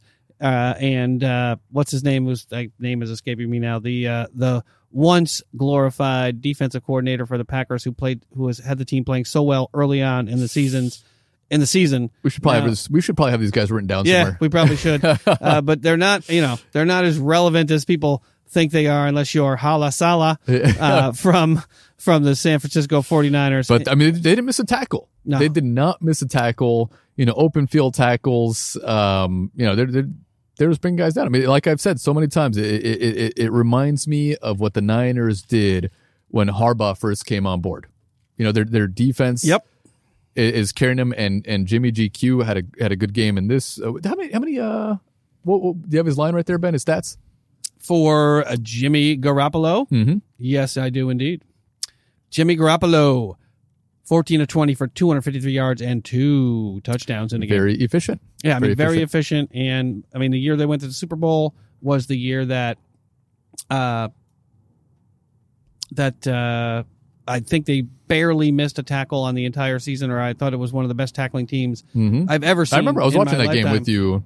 No, that, that was the Giants. I remember watching the Giants and the Niners with you, and the Giants ended up winning that game. But, um, yeah, I mean, but this defense is is it looks like Stellar. that. It's a scary defense. They're going to get a test this week, They will. They will. They're, they're not good against running quarterbacks. so I'd be curious to see how that one goes. What's next up? It's the team that they're going to play next week, Ben. It's the Ravens and the Rams. That was the blowout in the Bay. This is the blowout in LA. The Ravens. this was Mm, I mean, pathetic. yeah, it was. It was a pathetic performance by the Rams, forty-five to six. But Lamar Jackson, he's a scary dude on the field. 15 of 20, Mm-hmm. 169 yards, five touchdowns on the game, eight carries for 95 yards. But if you look at the at the line for the Baltimore Ravens in this game, it is touchdown, touchdown, touchdown, touchdown, touchdown. Mm-hmm. They did not punt in this game, and if they did, it was at the end in garbage time. But an amazing performance by the Baltimore Ravens, Seems like we say this every week now. crushing the team who everyone expected going into the season would be in the hunt for a, follow-up Super Bowl appearance. Sean McVay has no answers uh, and no draft picks for the next five years. Mhm. This was an amazing, amazing display by the Baltimore Ravens. I didn't expect it. I expected it to be, you I know, expected it to it- be a maybe a ten-point win, We- maybe we a six-point win, We both chose the Ravens but not like this. to win this game. And and I remember I was texting you, you know, while you were driving home from work uh, about this game, and, and and you were just worried about your, your betting line, and you're Oh, yeah, like, 'cause I I hope, I hope Ravens they, in this game. I hope they win by what it was it three? Yeah, it was and I like- yeah, it was three. It'll probably be thirty, and ended up almost being forty Yeah, in this game. Yeah. I mean, it was uh, nice betting lines last Yeah, week. I Thank you, Las Vegas. Jared Goff that may have been a bad decision by the 140 Rams million dollars. to sign him for that huge contract. 26 of 37 for 212 yards, zero touchdowns in the game, and subtract two huge interceptions in the game. No touchdowns on the ground. Todd Gurley, six carries for 22 yards. Robert Woods, the only bright spot in the entire offense, six catches There was a bright spot. for 97 yards. But Goff was terrible, was pressured the entire game.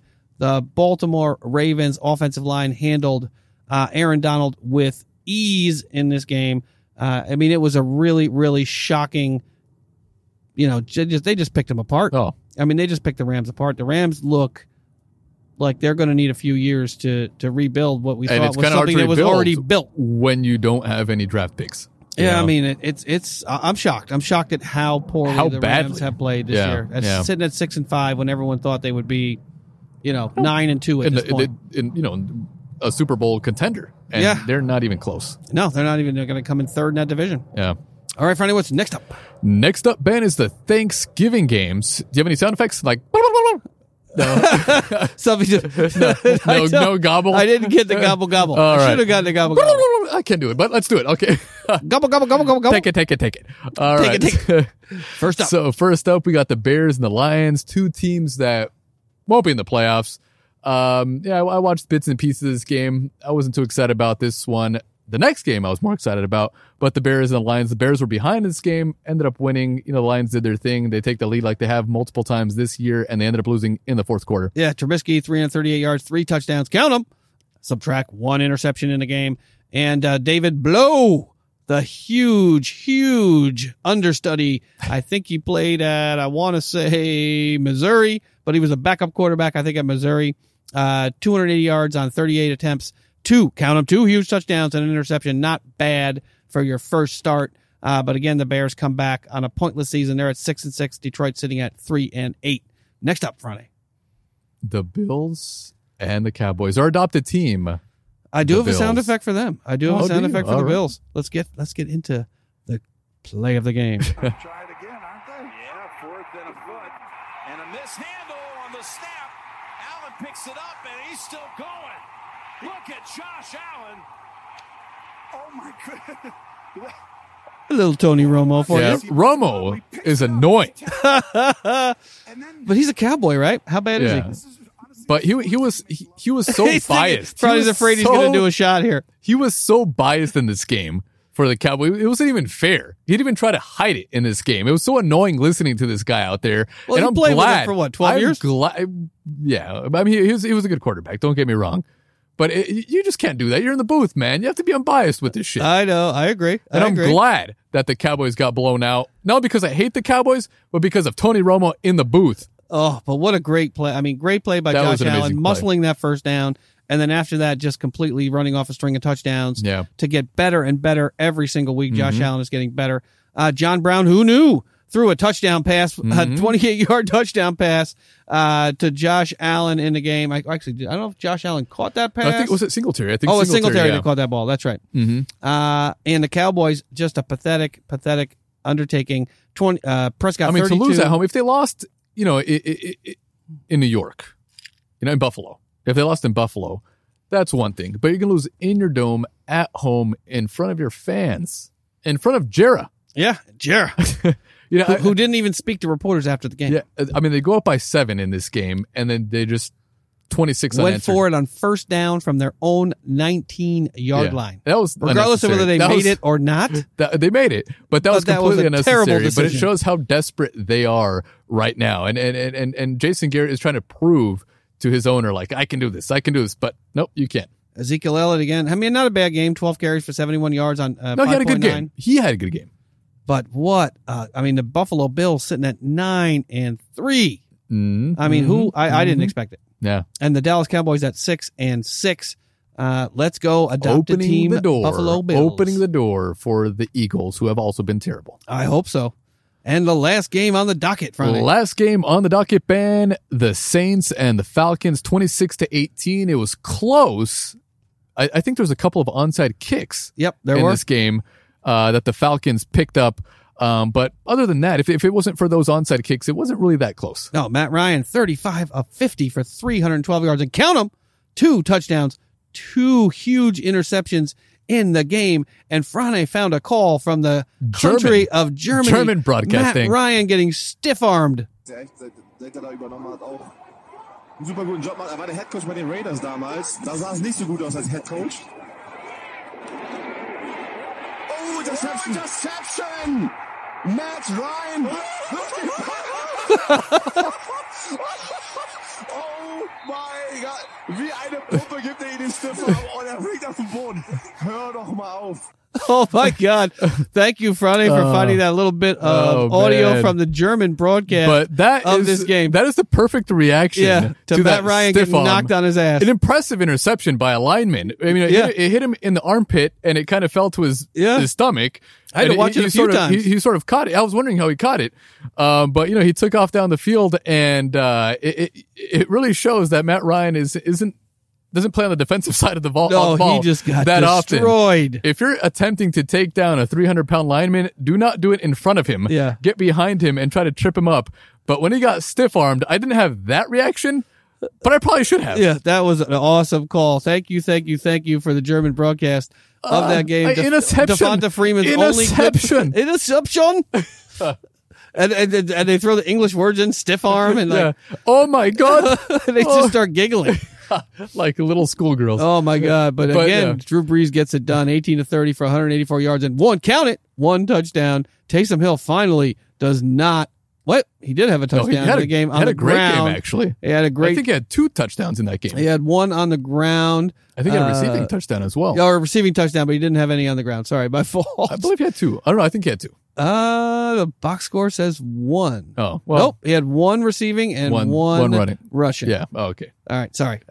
I stand corrected. Taysom Hill cannot be denied a touchdown in every single game for some unknown reason. And the- why it cannot be Kamara, I have no idea. He's on my fantasy team. Just run the ball with fucking Kamara. Uh, Kamara, 11 carries for 61 yards in the game. Not bad. But 5.5 yards, but no, nothing that's, that's, that's gonna, excellent. But you know, maybe they're trying to save him for the playoffs. I don't know exactly what they're trying to do, but he has the capability to do uh, for the uh, for the Saints what uh, McCaffrey is doing for the Panthers. Yeah. You know, he, he's able to carry a team. He, he's he's a, he's a great talent, but just use him. I mean, Latavius Murray is is also a good running back. He filled in admirably for his in his absence, but.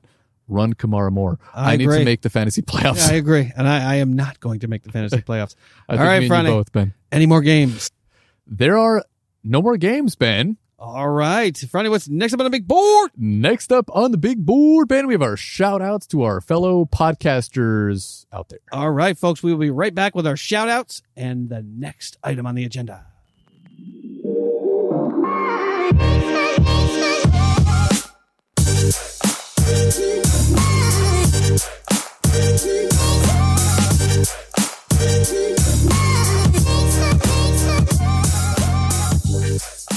All right, Ben. So next up on the big board, we have our shout outs to our fellow podcasters out there. All right. We finally have another shout out to a Philadelphia Eagles podcast. Shout out. Fly, Eagles fly. Fly, Eagles, fly. Not a On the road to victory. Sounds like a theme song from the 30s. It is. And uh, the Steelers is uh, we play Renegade, so you know from Styx, but that's not really our theme song. Uh, shout out to the Philly Birds Talk podcast, a Philadelphia football podcast for fans of all things birds. Host Matt Finocchio or Finocchio breaks down roster moves, game predictions, analysis through the lens of an average Birds fan. This is a great show for all fans of the Philadelphia Eagles. You can find them on Apple Podcasts. Look for a link in the show notes, and you can find them on Twitter at Philly Birds Talk. On the last episode, they gave a very he gave a very very good realistic uh, analysis of Carson Wentz. I thought it was a, for a Philadelphia Eagles podcast. It was very measured and thoughtful. He did a really good job. I will, uh, you know, take a bone or bone to pick with him. I do not think green bean casserole belongs on your top ten list of Thanksgiving foods, Well, but he is. did a really I'm, I'm sure it is for a lot of people. He did a really Well, good sure job, and he likes pie. I mean, I like pie. What so, kind of pie? Uh, blueberry and pumpkin. Okay. Blueberry, not so much. I- I'm not a big fan of the fruity pies. Yeah, sorry, West Coast uh, or East Coast fans of the show. They're not big into the pies on the West Coast. Uh, we also have a shout out to the New York Jets fan podcast. This is a great, great show. Host Devin, Chris, and Charmin talk about updates to the New York Jets as well as talk about the NFL in general. These guys are knowledgeable, fun, and they don't hold back their opinions even through a tough year like this one for the New York Jets. You can find them on Apple Podcast. Look for a link in the show notes and on Twitter at Jets Fans Podcast. It's a really, really thoughtful show out of the New York metropolitan area. Charmin, Chris, and Devin do a great, great job on this show. I cannot say enough about this particular podcast. They are awesome. All right, Friday, what's next up on the big board? Next up on the big board, Ben, is our week 13 picks. Oh, this is going to be a tough, tough week to pick. Friday, what say you? What is the first game? What, or what is the first game up? well, the first game up, Ben, we have the Titans and the Colts, a divisional game, and two teams that I believe. Let me take a look at their uh, their records. It looks like they both are six and five. Yes. The Colts are currently in the hunt. The Titans are currently in the hunt, eighth and ninth seed respectively, and uh, they are also nipping at your heels, Ben. Unfortunately. if the Steelers lose this game, one of them could potentially be in your spot That's unfortunate. Who you picking? in this game, I- you know, I've been impressed with the way Vrabel and the Titans have been playing lately. And, you know, 10, I mean, I, I've said some really good things about the Colts on this podcast. I just don't think that they're going to win this one. Yeah. You know, I, Brissett has, he's regressed just a little bit the last couple of games too. Yeah, T.Y. But Hilton's going to be ever out. since, ever since he's has started, I think they're, what, four and one? I, you know, I, Yeah. I don't know if I, maybe, is that an extra win that Uh, I'm they maybe might, three and one? might be. I'm not, you might be giving them one more win. May, maybe one more win, but this will be the one more win right here. I, I believe the Titans will win this game. I agree, and this is one of my best bets of the week as well. My certified pick. I think the Titans are playing well, and they're playing great football at the right time. This Friday mentioned earlier, the defense has finally turned it on, and I think uh, Ryan Tannehill has got that magic sauce with Mike Vrabel. and I think the Titans Nice. are going to win. He's got some wheels And, on him too. yeah. I didn't realize how fast he was because I Yeah. didn't really watch that many Dolphins games. But this guy can run. Yeah, I mean Tannehill can move. Uh, Colts are going to be missing T.Y. Hilton And Derrick in this Henry. game, and, uh, Derrick and Marlon Henry Mack has- is got the broken hand, so yeah. He's Uh, gonna be out. Derrick Henry is going to run the ball on the Colts, and Tannehill is going to take advantage of the holes that are created. I think it's. Uh, I think the Titans are going to win this one handily. I don't know about handily. They're, they are they are playing in Indianapolis. It's gonna be a difficult game. I Yes, think it's gonna be close. That that awesome home field advantage that is Lucas Oil Stadium. it's at home. All right. so I'll give them They are a they are playing at home. but still, I don't think they're gonna. That's true. It's no. Uh, it's no whatever you call it. Qual. What's what's this? Uh, Seahawks Stadium. I, I forgot the name of it. Uh, it's not Qualcomm. that was old. not- I don't that even know what it's called. now. I can't, I can't CenturyLink? Is it Century? I think it might Oh, be CenturyLink. CenturyLink uh, Stadium, and there was nice like LED lights on the on the on the roof now. Ronnie So, likes his LEDs. I do. Yeah, if the Eagles put in LEDs, he would be so ecstatic. Very efficient. Very efficient. that is true. Waste, you know, it's perfect for the, Waste the not, want Northwest. not, people. And the next game, a game that should probably flex to a later Uh, hour. 10 a.m. with the Steeler game. The. Niners and the Ravens. Ben, what do you think about this game? I think the Ravens are going to blow them out. You know, I agree with you. I, I, I, know it's a, a, a flashy, sexy pick. hmm Very sexy. I, I think, I mean, it, it's easy after what the Ravens have done the last few games to, to assume they're going to blow out the 49ers and that defense with Robert, Robert Saleh. I can't remember his first name. I- but I know Saleh is. His, Uh, I mean, he's he's got that defense playing amazing, but I think the pass rush yeah, I think is a little too aggressive for what the Ravens do. I think you may find Not what the Ravens of, do. What Lamar Jackson Yeah. does. I think you might see a lot of uh, 49er defenders in the backfield and, and uh, Lamar and Jackson, Lamar Jackson moving past them. Yeah. And, and the way he can kind of squeeze through and create space. I mean, yep. Yeah. That's my sound effect That's your sound Lamar effect. Jackson. Whoop! But uh, it, it is uh, what, what he can do is, is very impressive in, in getting out of pressure in the backfield and, and, and, and creating positive yardage. And, uh, you know, Ingram has been running the ball very well.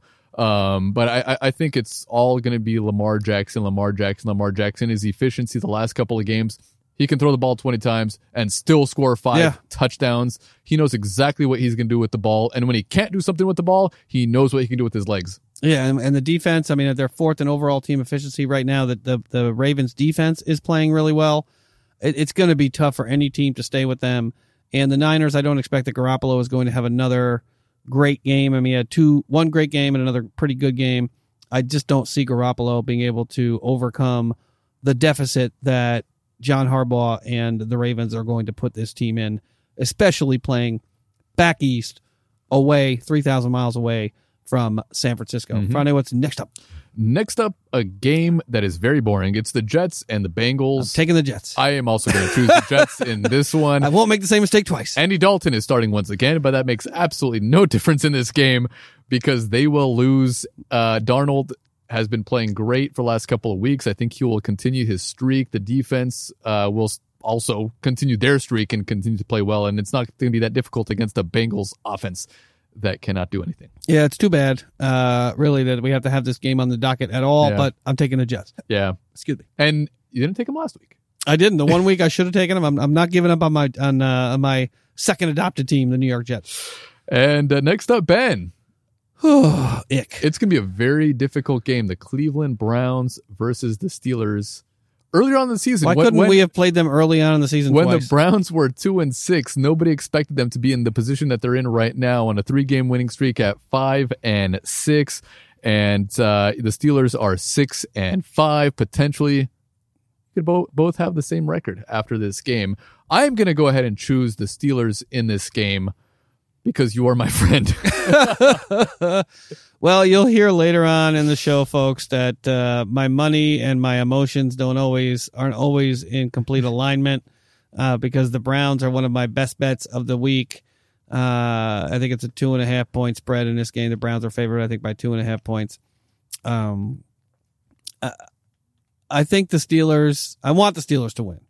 I obviously want the Steelers to win this game, but it's it's a pretty big mountain to climb with Juju Smith Schuster out with a knee injury and uh, Conner continuing to nurse his shoulder injury. Conner and Juju Smith Schuster will both be out this game. Uh, looks like they're going to be the Steelers are going to miss some people in the secondary, including Artie Burns in the secondary as well. So it's going to be tough for them to win with Devlin Hodges. As much as I love Devlin Hodges, They're going to Uh, rally around Mason Rudolph. uh, yeah, rally around him on the bench and don't On let him on bench. the field.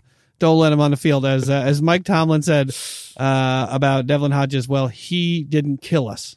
That was when they asked what how he how it was difficult how difficult it was to make the decision and what he thought of Devlin Hodges. He said, "Well, he's not the quarterback that killed us." Confident words So, there uh, by, by the head coach. But give him credit. I mean, give him credit for not sticking with with Rudolph. You know, simply based. I on, think it was smart the move. that It he was a smart move. That he was a higher draft pick. You know, I, I'd like to see. I'd like to see the Steelers win this game. I think this will show a lot. Uh, the defense will have to hold the Browns down. They're going to have to hold the Browns probably under 20, 21 points in this game for the Steelers to have any chance. Uh, but I think that you know, and, and it's and it's too bad because the Browns. I mean, the Browns. the Browns, with the exception of Myles Garrett, they're at full strength yeah. on offense, especially. They are at full strength. So we'll be taking on Landry and Beckham and Mayfield and Chubb and the whole and Kareem Hunt and, and all of those folks are all going to be healthy. So let's go Steelers. Let's go. All right, next up, another fun game on the docket. It is. It's the Eagles and the Dolphins playing in Miami. Ben, who do you choose in this one? Oh, I'm taking the Eagles all day and twice tomorrow on Sunday.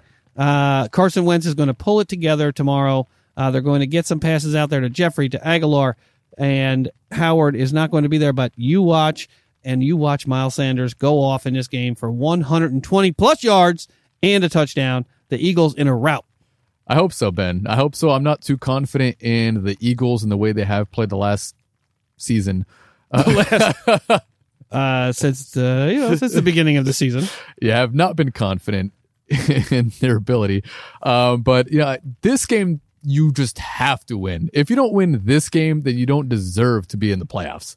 Yeah. I mean, I don't disagree, but I mean, but Fitzpatrick, he can put together. Yeah, he's got his magic. he He's can put magic. together an amazing he does, game. He does. But I mean, the Dolphins, they're not very good. But three hour Flight, I mean, as bad as the Eagles have been, the Dolphins are on a different level of bad. Yeah, but it's only a three hour flight, so I mean I, they are on the road. You get some good weather, and Yeah. uh, you know it's not going to be that warm down in Miami. So hopefully the Eagles can win this Yeah, game. just relax. easily. Relax, Wentz. Relax. Relax. In the pocket. I'm good enough. I'm smart enough, and by golly, people like me. Breathe in.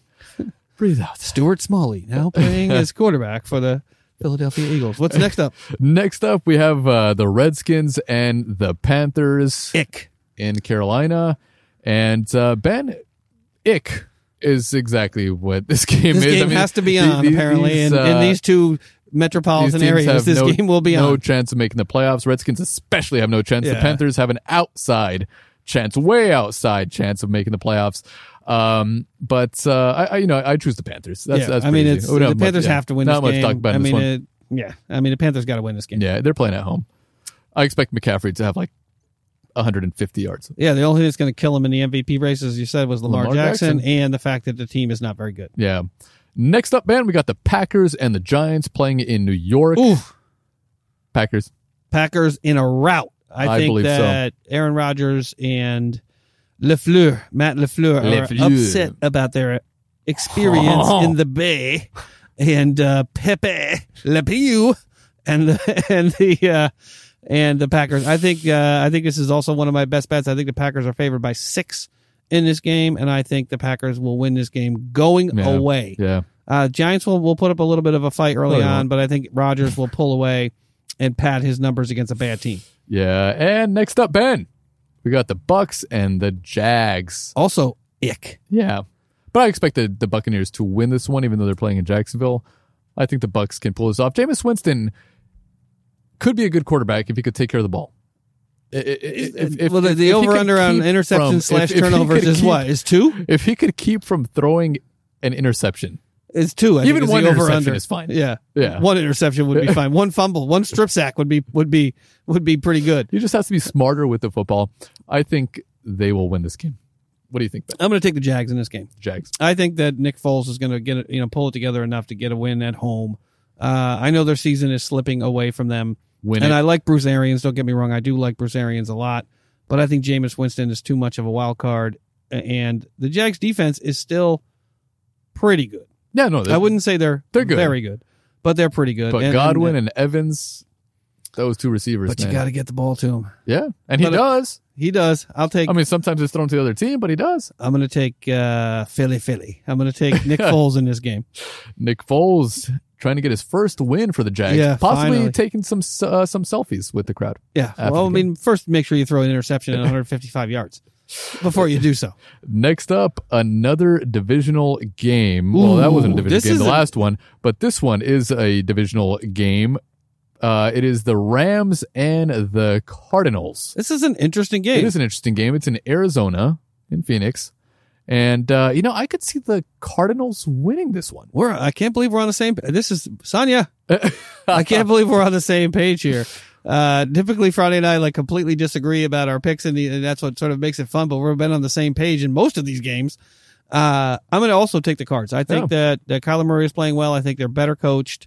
Not well, not better coached all around, but I think they have a better game plan uh, for the games that they are playing. They just don't have enough talent on that Cards team to win some of those close games. But I, I think the Cards can win this game and Yeah. essentially send the Rams. Well, the Rams are already done for the season. They're they're they're over their budget by about six billion dollars on that stadium. That neither and, and both of the teams that play in SoFi are going to suck. Uh, one will be the Philip Riverless Chargers, and the other will be a below 500 Rams team. Uh, but nonetheless, uh, somehow SoFi will probably be full of opponent fans. So Cardinals and Cardinals. We both choose the Cardinals in that one. The next game, the Raiders and the Chiefs playing in Kansas City. That's a hard one to pick. I mean, No, it really not. is. Kansas City. I could see Kansas Kansas City winning this one. You know, not by a blowout, maybe by about ten points or so, but I could definitely see them winning this one divisional game. But I think the Chiefs. I mean, after after that debacle uh, against the Jets. I don't know what to think about the, the Raiders. You I don't know I mean, that's how they played early in the season. They had a you know good little run right there, but now coming up against a strong Chiefs team, I can see the Chiefs moving to eight and four, and the Raiders they're falling further and further behind in the hunt. I don't know. A path, Friday and I's path diverge in a forest. I am going to take the Raiders in this game. I think the Raiders was a blip on the radar there against the Jets. I still think the Raiders are better than people think they are. Uh, the Chiefs obviously have more talent on offense, and they have Patrick Mahomes, who appears to be an afterthought this season. Uh, not a lot of Patrick Mahomes talk, but I think the Not Raiders. I think the Lamar Raiders are going to stay in the playoff hunt uh, by winning this game in surprising fashion at Arrowhead. Next up, Ben, a no game that we don't need to talk too much about. Is It's this the a game that's happening? Chargers and the Broncos in Denver. I can see the Chargers winning this game, but it doesn't really matter. Vic Fangio. Vic Fangio is playing, is coaching in this game. I honestly do. I ha- we I guess we have to pick Uh, it, so I'll take the Chargers Chargers, yeah. Next game, an interesting game. tomorrow night. Yeah, could be a an fun game. AFC battle. The Patriots and the Texans playing in Houston. Uh, you know what? I'm going to go ahead and choose the Texans in this one. I cannot. The paths diverge yet again. I have to take the Pats in this game. I would love it if the Texans win this game, but until someone can show me that, uh, you know, Bill O'Brien can coach his way out of a game like this, Mm-hmm. and it will probably be close because of the defense of the New England Patriots. They, the, the Texans will probably struggle to put up points, and I think in a close game like that, I will take Belichick over O'Brien. But I do think it's probably going to be close, like a twenty-one to eighteen type of game. All right. Next up, Ben. A game. For the ages, Well, it's been a very difficult game for for it's your two favorite quarterbacks. Seahawks. Isn't it your two favorite quarterbacks facing off in this game? Hey, I, uh, Russell Wilson is one of my favorite quarterbacks. if only could throw Matt. Ryan in there somehow. Cousins is better, Ben, than you think he is. He is a better quarterback, and uh, this I think they're going to lose this game though. But but uh, yeah, I can see the Seahawks winning this one. Seahawks Vikings in Seattle. I agree. I mean, I can't believe I'm saying this, but this is uh, the Seahawks are playing at home, and this year that has not been good to them. Yeah, right. Uh, they're they're win they're win they've won all their games on the road, or I, mean, I think they've I think maybe they're lost 6 and one. 0. Yeah, I think they're I six think and they're oh. six and zero. six and zero on the road from that Irish stronghold of Seattle, the Emerald City. Uh, yeah, I'm going to take the What do you think they're McBen? I can't do an accent. Sorry, folks. Uh, Seattle by ten.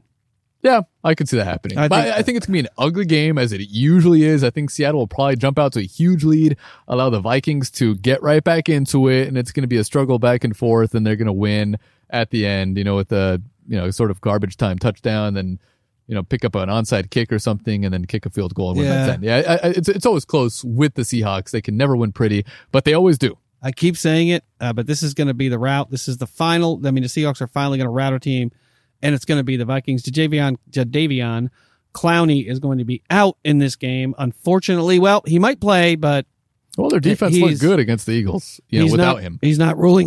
excuse But me. that's not saying much. he's not ruling out surgery on his core injury. Uh, but uh, if Jadeveon Clowney can play in this game, I think it could be an ugly afternoon for Mr. Cousins Don't think or evening for Mr. Cousins. I don't think it's gonna be ugly. I like Chris, I like Kirk Cousins. I like it. He's good. Uh, next up, Ben. the Hyundai Sonata of quarterbacks, But they, or the Honda Accord, more like a Honda Accord. It's it's not great. He's not, he's not that average car. He's not that Average reliable. reliable car. He's not that reliable. He's he's, not not, as reliable as a Honda Accord. I think he's the a perfect the Hyundai. Hyundai Sonata is perfect for it. You can buy a good one, or you can buy a lemon. So you you never know what you can get from the Hyundai Sonata. But he's definitely no Honda Accord. Agreed. Agreed. And next up, Ben, we got the Cowboys and the Bears. what And say you're? This is your me. team, buddy. The, neither one of these teams are Well, my you know, team, well, but it's your I division. do. I it's your division. This, this game is very important. dislike the Cowboys. It is a very important game uh, for the Eagles. Uh, but I can I can see the the Cowboys winning this one. I'm going to choose the Cowboys in this one. I did choose the Cowboys. Oh, I did choose the. Cowboys against the Bills. Also, I thought they were a better team Really? than the Bills. I'm excited that the Bills won, of course. But um, you know, in, in this one, you know, I mean, I, I just I don't have any confidence in in, in Mitchell Trubisky. I it, you know the, the Bears they've they've won a few a few games here and there. They should have uh, won a few that they did lose. Um, they're playing in Chicago. Now that I'm looking at this, uh, maybe, maybe I might change my mind. Uh, no, I'm still choosing the Cowboys. All right. Well, the Cowboys will not. Pra- well, maybe they will practice outside for the first time ever. uh, but they're playing in Chicago uh, after the Eagles beat the Miami Dolphins tomorrow on Sunday. Hopefully, The Cowboys will lose to the Chicago Bears this Thursday, placing the Eagles in first place in the NFC East, a position that they will not relinquish till the end of and, and the just, year. You know, looking at the remaining opponents for the Cowboys, they have the Bears, they have the Rams. That game can kind of go either way. They're playing in Dallas at that one, then they're playing in Philly, and then they finish up with the Redskins. Whereas the Eagles have the Dolphins, the Giants, the Redskins, Cowboys, and then the Giants once again. So very winnable games for the Eagles. The toughest opponent opponent obviously is the Cowboys. That Yep. will be a huge game this season. But if the Cowboys are unable to beat the Bears, then that game might not even matter. It's outdoors. The weather will be chilly, uh, and I think it favors it favors the Bears. And Matt Nagy is trying to salvage this season. So I'm taking the Bears. All right. I hope you're right, Ben. All right, Friday. What's next up on the big board? Next up, Ben. It's our drinking portion of the show. We're moving into our shot of the All week. right, we're going to move into our drinking portion. As Friday mentioned, we have a shot, we have a bourbon, well, no, a rye, and we have an awesome beer to taste. So we'll Stout. be right back with that.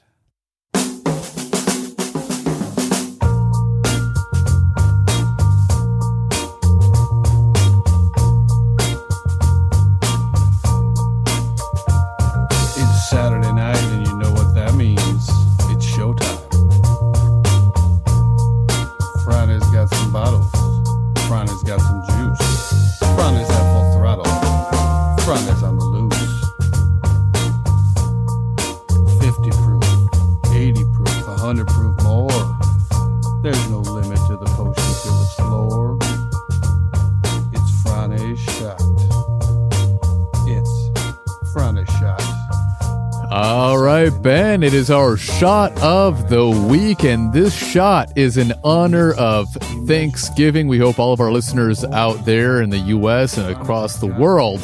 I know not everybody celebrates Thanksgiving, but uh, you know, it's, a, it. it's a celebration um, in being thankful for what you have and what you can have, I guess. Exactly. in the future. Exactly. In the future. Hopeful and thankful. Exactly, Ben. And so the shot tonight, um, it, it is uh, from Tipsy Bartender. You know, I, I always look at Tipsy Bartender, like I said multiple times on the show. There are so many great cocktails and shots and drinks on that website. You know, just take a look, browse, and uh, if you're having like a party or anything, and and you want to come up with a great shot for everybody, there are hundreds, if not thousands, of drinks on that website. And tonight it is actually not tonight, but the last couple of nights, this last week has been freezing. It's been cold out here in Southern California, like downright In the 40s. cold. In the 40s. You know, even during the day, 55 Yeah. degrees, it never gets that cold the during the, day in LA, but it has been uh, these last few days and most of this week. And so I figured, you know what? Let's light a shot on fire to keep us warm. And we keep our so. bellies nice and warm. And so in tonight's shot, which is dubbed the Gobble Lit of Fire.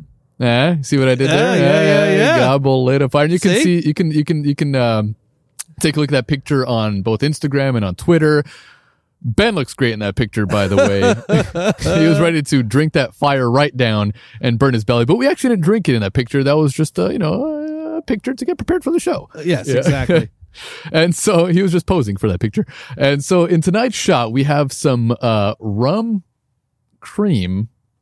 It's pineapple in flavor. I'm not, I don't think this shot's gonna be any good, but I don't think so. You're not going to get It's this not anywhere. You're not going to it get this has- candor anywhere has- else, folks. It has that sort of pineapple flavor. It has Jägermeister on top of that oh, I'm already dreading it. with 151 that we lit on fire and then a few drizzles of uh, the grenadine to sort of sweeten it up a little bit, but I think it'll be sweet enough as it is with the pineapple. Ben, let's give this uh, shot a taste. All right, It don't hold it against me if I can't finish it in one drink. Oh, I'm sure you will, Ben. I'm sure oh you will. my I- god, it's right to the top. yeah, it is right to the top. Yeah, These check are, the check the pictures of this out on Instagram for sure, folks. large shot At glasses. Thirst Stand. Cheers, Ben. All right, here we go. Gobble gobble.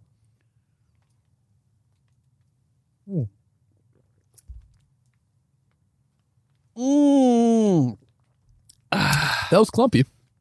It's strong. it was a little clumpy. What was the clump? Oh, that was the uh, That was that like cream rum. cream rum. I think kind of got cold and It's like didn't freeze, coff- but- coffee mate mixed with rum, mixed with coconut extract. but the pineapple The flavor, pineapple is, that, that- is really good. I actually like that flavor coming Actually, through. the shot's not as bad as we're making. I think it sound. without the 151 because the 151 really burns on the way down. Oh well, yeah. I mean, that's a that's a that's But- a, that's a young man's drink or The- a young woman's drink. Yeah, it went back in the day, Ben. Right? Uh, I remember pounding 151 in high school. I didn't pound it. I wouldn't say I pounded it. It burns the lips. You know, as soon as it touches your lips. I'm sure you had the same experience. I did. I did. I literally crawled into my home. I, I mean, yeah, 151 is not to be toyed with, No, people. no. Uh, you know, it's uh, give it some time. Drink a couple shots. Give yourself a half an hour before Mm-hmm. Maybe you not- decide to drink like any more half, of them. A half shot. Just give it a half shot.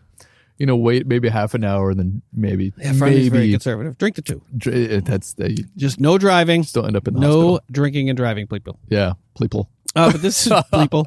Take it. Take it. take it. Take it. Uh, yeah, that was a very, very good show. That was an interesting flavor. Yeah, I mean, in honor of, of, of the Thanksgiving holiday, I could not agree with Friday more. Be thankful The clumps for what you have. Be thankful for who you have in your life, large or small family, large or small group of friends. Be thankful for everyone that you have and all of the things that you do have. And, and it's a good opportunity to keep life in perspective Yeah. and be happy if it's at all possible to be happy with what you have in your life because things can change very very quickly and you know don't wallow in the small things mm-hmm. but you know ignore the small stuff and and try to make the best of your life and the people you have around you because you know there's a lot to be thankful for. Very, very well said, Ben. Very well said. i do try. It's not gonna i'm not, I'm not gonna be writing a, an op-ed in the new york times anytime soon. You could. I could. It would be very angry and long. devlin it would be very long that's true thank you point taken Ben is never short on words. That is and true. That, wa- that that's exactly why you're you're so great on this, Podcasting. on this podcast. You know, I try to follow, but I just I can't keep up. that's not Uh, that is that is, complete- as Friday would say that is false that is not false. That is completely true. And Ben, I'm thankful that we were doing this podcast, and I'm thankful that I'm doing it with you. i agree Unfortunately, Sonia, um, you know, is is not out here tonight, but she will be on the show. Uh, I'm, I'm sure soon within the next week or two. And I'm also very thankful that she is one of the co-hosts on this show. I'm very thankful for both of you. I agree. Thank you. I could not have said it better. I agree. All right, Friday, what's next up on the big board? Next up on the big board, Ben, we have our beverage of the week. In the past, we have tried the Woodford Reserve whiskey, the bourbon. Uh, this week, we have uh, the Woodford Reserve Kentucky Straight Rye whiskey. Yes, this is a. Uh, we've tried what two? Bourbon. no, I Uh, think we tried the bourbon, the the the regular sort of Woodford Reserve, you know, bourbon. And no, this not was, not the uh, double oak or whatever. I, I think they also have the double. I mean, I'm sure Right. they have, they have they have you know so many different options. Well, that's the one that we did try. We we did. Um, I'm not sure where it came. Uh, what our what our ranking was for it when it when our in our taste test that we had at that time. Um, but I'm I sure think it- I think it made the top I I think it might have been in our top three. I, I can't remember, but it was good. I remember it being good. And uh, Woodford Reserve comes up with some great great drinks. Yeah, this is a solid, solid company. Woodford Reserve. This is a Kentucky straight rye whiskey. This is the first rye that we've tasted from this particular manufacturer. It's Love made the in their traditional style of Kentucky ryes. Woodford Reserve Kentucky Straight Rye Whiskey delivers bold flavors of pepper and tobacco with a long fruit and sweetly spiced finish. It's available for purchase in select markets throughout the country. Uh, the tasting notes, the proof, uh, it's actually 90.4%, so it's about 45% alcohol. The appearance is rich honey. The nose is spicy with distinct notes of rye, black pepper, cedar, and cassia bark. I don't sure what that is. Uh, sweetened with a dusting of marzipan.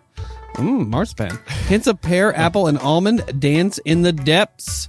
Uh, the taste is clove, rye, mint, molasses, sorghum, and honey mingled together with hints of apple and malt. The finish is long and sweetly spiced. It has won a few awards. 2018 International Whiskey Competition, first place. 2018 Ultimate Spirits Challenge, excellent, highly recommend. 2018 Class Bartender Awards, gold medal. 2017 American Whiskey Masters, gold medal. 2017 International Whiskey Competition, first place. Best Best American Rye Whiskey. That's surprising. Uh, 2016 Whiskeys of the World Award, Best in Class Gold Medal. 2016 San Francisco World Spirits Competition Gold Medal, and 2015 Ultimate Spirits Challenge. Excellent. Highly recommend. Uh, so Franny and I are going to give this a quick taste, and we are really looking forward to this. I've just been sniffing. I mean, this, the entire time that you were talking, Ben, I'm just sort of seeing what kind of sense I can get in on the nose. What can I? What can I get What can I on the nose? But I can I can smell a little bit of um hmm. Let me give this a little bit a of sniff. a little bit of fruitiness. Um, I definitely it smells like a rye. I mean, I will agree with with the with the interpretation or with the with the descriptor on the website. hmm Yeah, but uh, um, you know, a little bit of fruitiness, a little bit of spiciness. Like I mean, you, can- you can definitely um, smell the the spices coming through, and maybe slight peppery. I think I, I smell the cedar. I'm not getting the pepper. Yeah, slightly slightly woody. Let's give this a shot here. Cheers, Ben. I'm tasting the marzipan, whatever that is. Some kind of baking.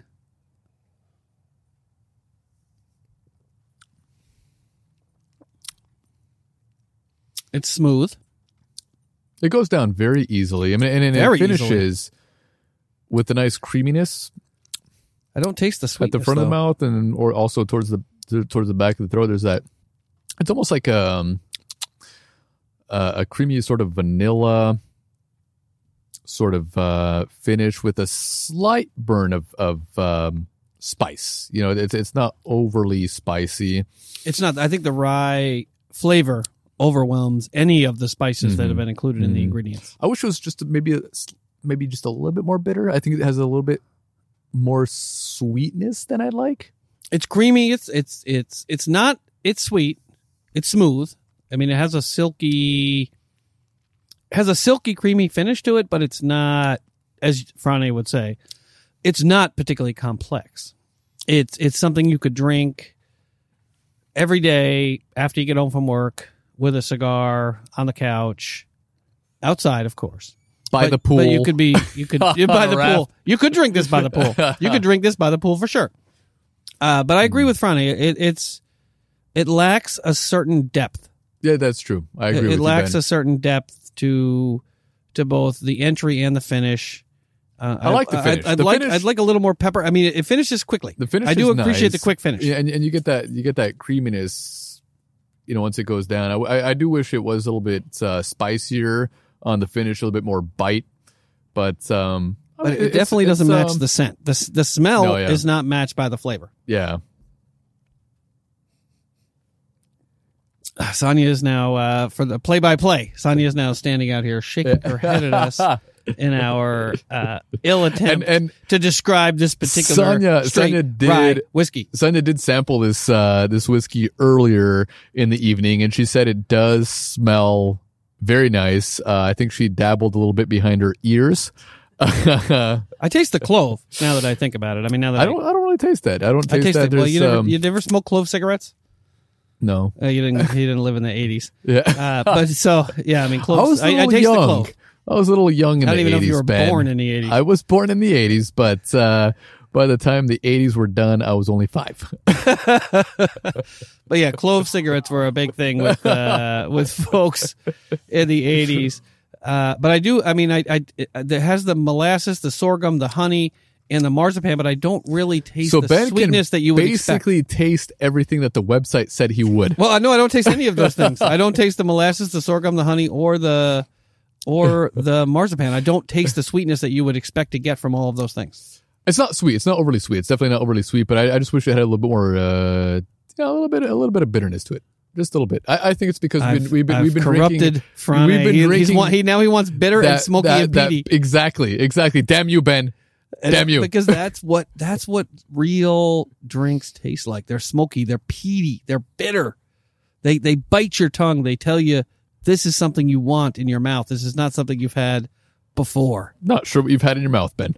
But Well, you can look at the picture and you can see that I'm prepared. but as me and Ben always say, you know, it, it's your experience uh, with this, and uh, with this, so you know, when I'm drinking it down, I just feel like it's um, a sort of um, a, a, a uh, you know, it, it reminds me of, you know, like you know, whipped cream that comes in a can and you spray it. You know, Yeah, you know that whipped cream that's kind of frozen in the frozen section, and Cool it's like the Cool whip, cool whip. It's not. It's, Why are you it's saying not it like really that? cool whip. whip, Whip. whip.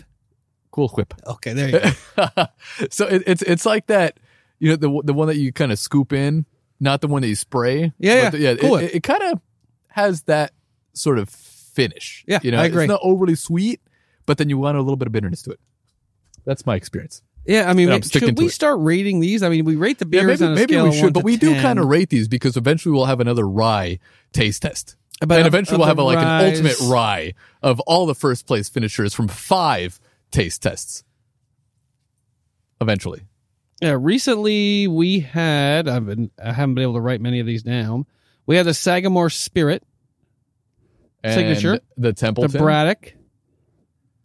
Yeah, I mean, I, The I think the Braddock, and I think the Braddock, and the Braddock and the Knob Creek, those were part of our our last uh, taste test.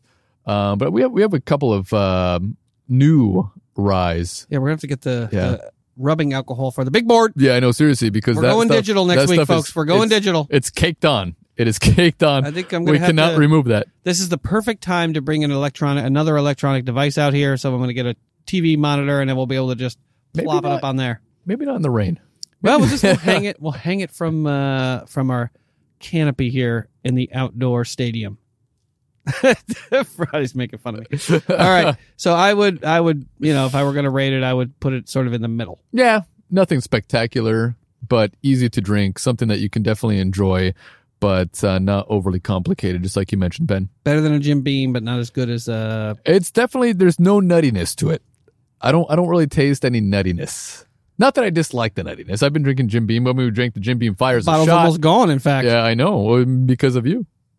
And Sonya probably maybe she's like sipping on the side. Who knows? yeah, she probably is sipping on the Jim Beam. All right, Franny, what's next up on the big board? Next up on the big board, Ben, is our beer of the week from Croatia. We've tried a couple of other beers from this brewery. This is the third one on the shelf that we have not tried yet at Total Wine. All right, so hold tight, everybody. We'll be right back with our review of Fifth Element Stout.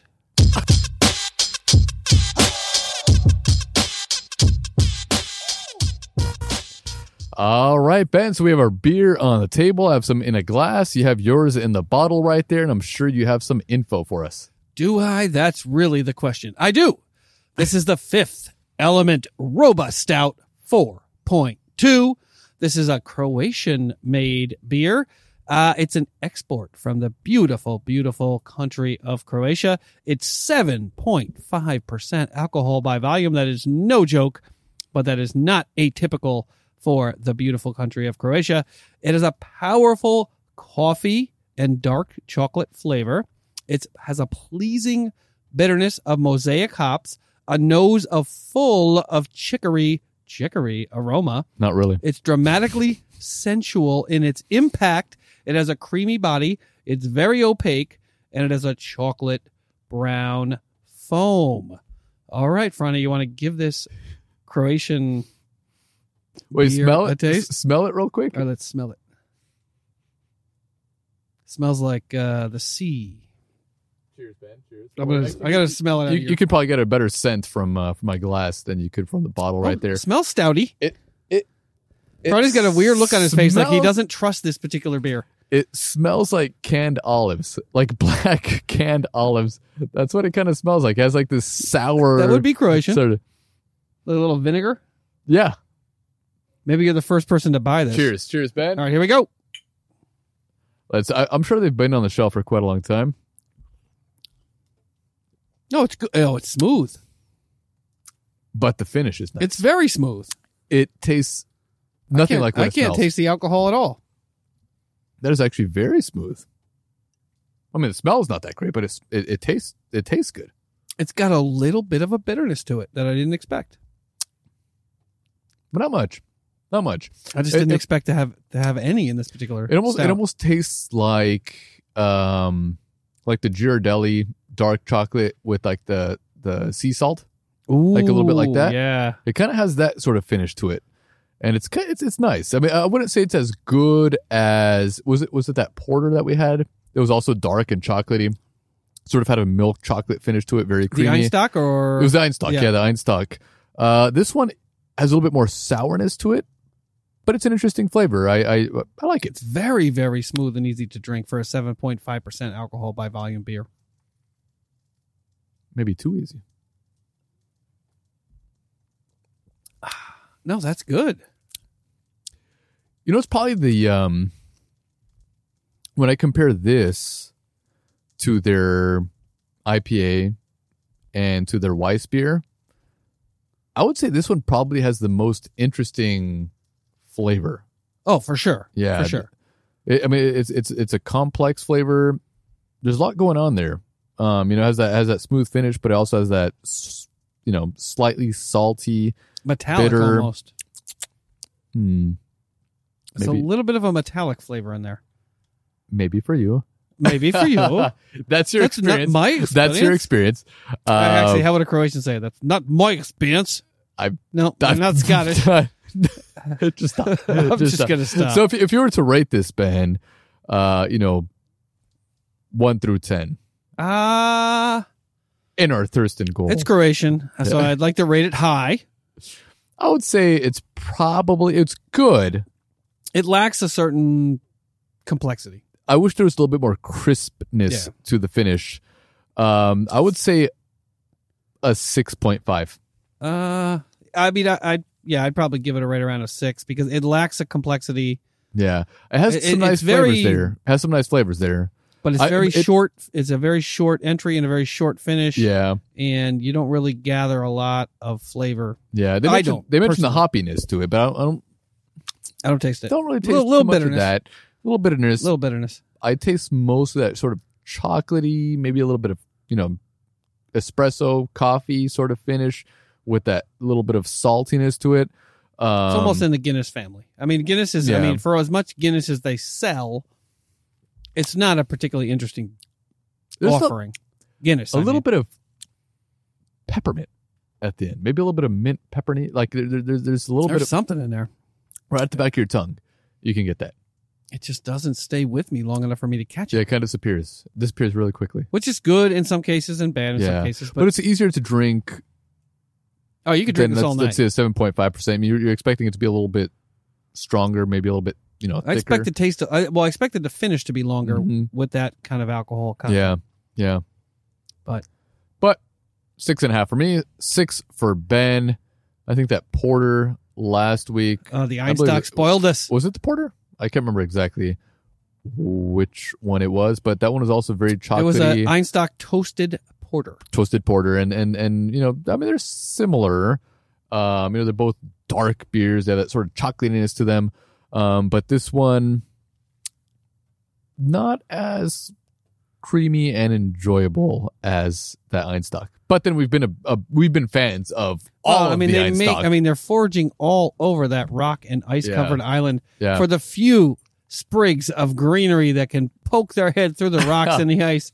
And each one of those they make into a an amazing tasting. yeah. beer, not that this porter, is bad. I mean, this is pretty interesting because I've never tasted a stout from Croatia. They've all I- been, I you know, lagers and and, and pilsners, but this is something that I've never tasted from Croatia Yeah, I mean, I, I just you know I think They're just not known. Karlovačko, for the dark beers. Laško from Slovenia. I mean, uh, those Yeah. are the beers that you see anywhere you go in the in the grocery store. You don't see stouts and porters Yeah. and, and that type of thing. At least I haven't seen them. Yeah, I mean, there, there, you know, Dubrovačko. I mean, there, there's there's so many, but you know, this color and this flavor and being a stout, you, there are not too many stout options in Croatia, and this is this is good.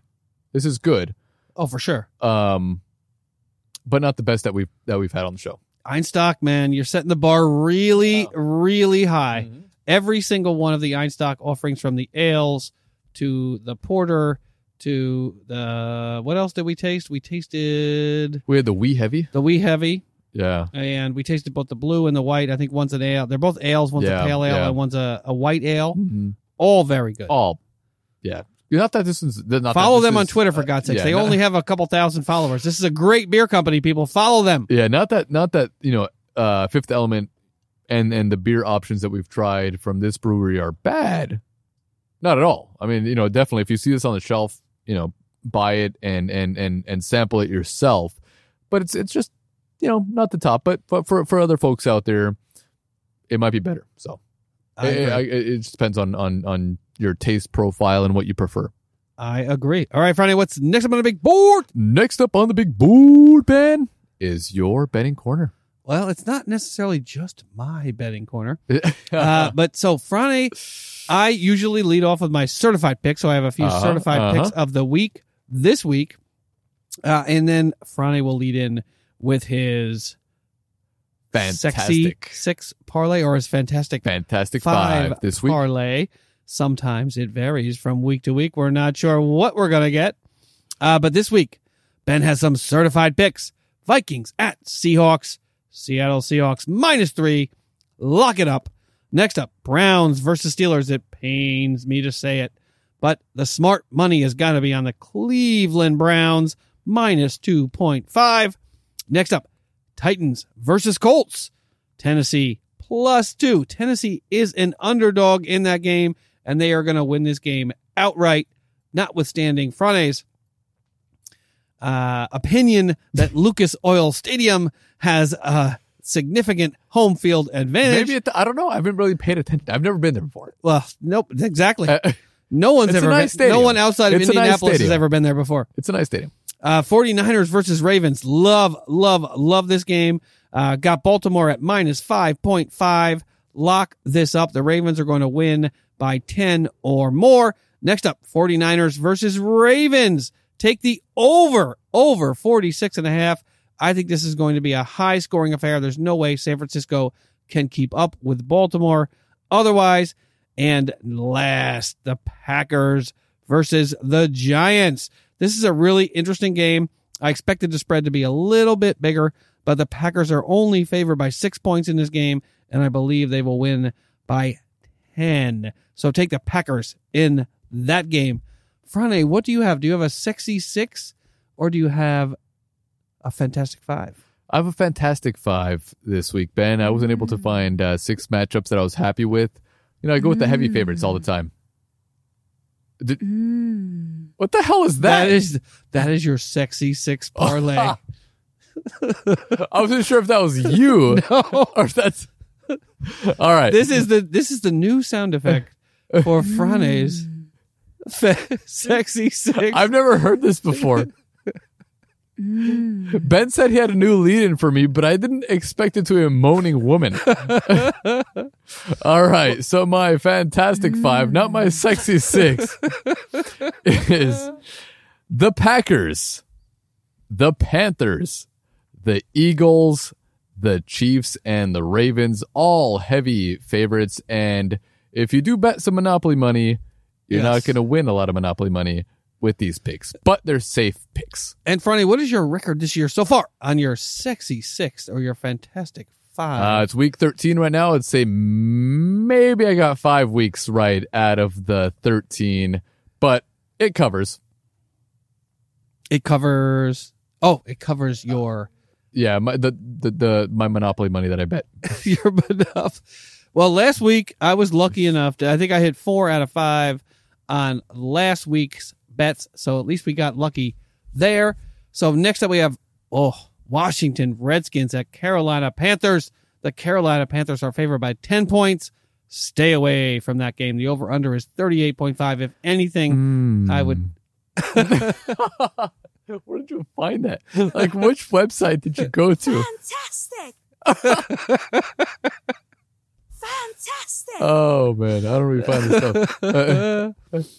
Well, that was going to be the sound effect if it was a fantastic. it was my Fantastic Five. Oh, was it? Yeah, it was. Oh, that I played the wrong. Yeah. But you sound shared effect. both of them. You shared both of them with our listeners. and they all regret hearing it. I'm sure. They were great. I love those, Ben, and you're gonna play those every single week. Whenever, whenever I have a sexy six or a fantastic five. Uh, sorry, we've been on the air now for about two and a half hours, so Yeah. excuse me for not telling the difference between a sexy six and a fantastic five parlay. Yeah, that, that 151 had some. all right, next up, San Francisco 49ers. I already mentioned that game. Next up, Eagles at Dolphins. The Eagles are favored by 10 points on the road. The over under is 44.5. Frane, any opinion? Do you think the Eagles can win by 10?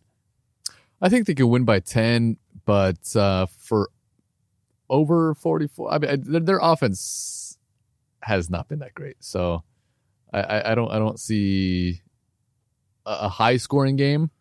I could see maybe uh maybe 20 to 10. 20 to 10 that game. Yeah, that's a tough one for me. I think I'm gonna stay away from that one, both on the on the line as well as on the points. I just the Eagles are not playing well enough to give me enough confidence Nope. that they can win by ten points. Nope. Next up, Oakland Raiders at Kansas City Chiefs. Kansas City giving away 11 points in that game. I am going to take the Raiders all day and twice on Sunday. There is no way the Raiders are going to lose that game by 11 or more. The over under is 50. Yeah, if anything, I would take the under in that game. I think there will be some defense played in that game. Next up, Tampa Bay Bucks at Jacksonville Jaguars. The Bucks are favored by three points.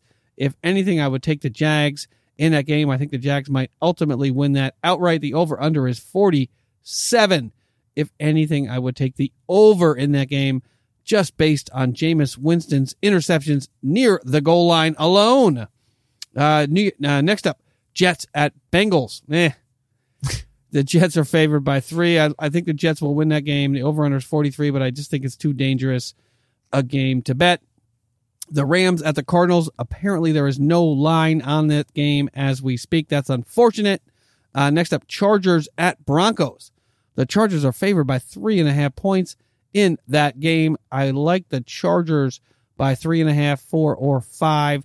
The over under is 37.5. I would take the over in that game. I think it's going to be right around 40 points in that game. Next up, Cleveland Browns at the Steelers. Talked about that one at the outset. New England Patriots at Houston Texans. The Patriots are favored by three with an over under of 46.5. That's an interesting line right there. The Patriots being favored by three. I'm going to take the Texans in this game.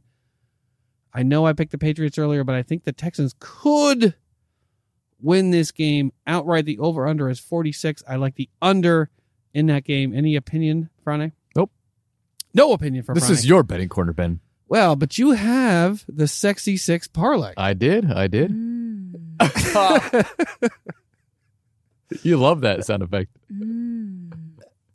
I don't know why I love that sound effect.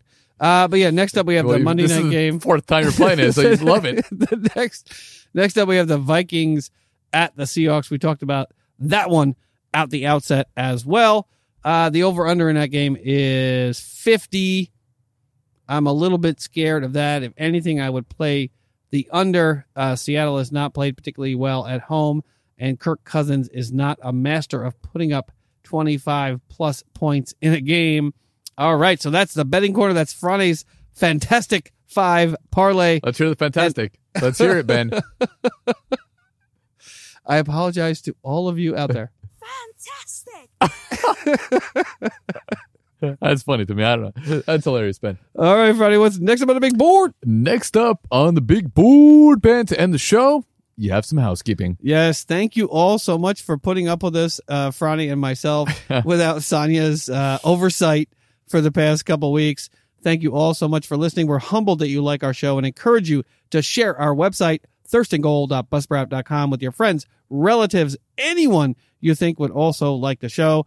Anyone can listen and subscribe for free by searching for us on Apple Podcast, Pandora, Spotify, Castbox, Castbox, Google Podcast, Overcast, Stitcher, or just about any other podcatcher out there. Please leave us a review. We would love it if you would leave us a review on iTunes or Apple Podcast. If you would like to leave feedback or ask a question to be answered on the show, and believe me, we will be happy to answer your question.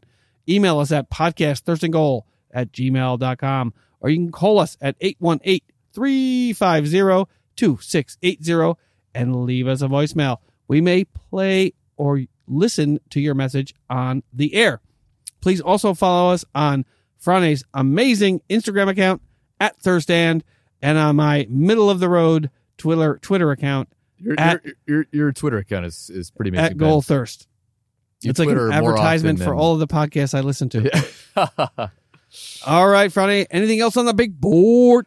that would be all for the evening, Ben. Oh, well, thank you. Thank you all so much for bearing with us. Uh, we've been, uh, and myself last couple weeks without Sonia. So it's been, uh, we've been out with no adult supervision. so we apologize for that. But, uh, Friday, you got anything to say to the folks before we bid them adieu. Thank you all so very much for listening. Yes. Thank you all, and we'll see you next week.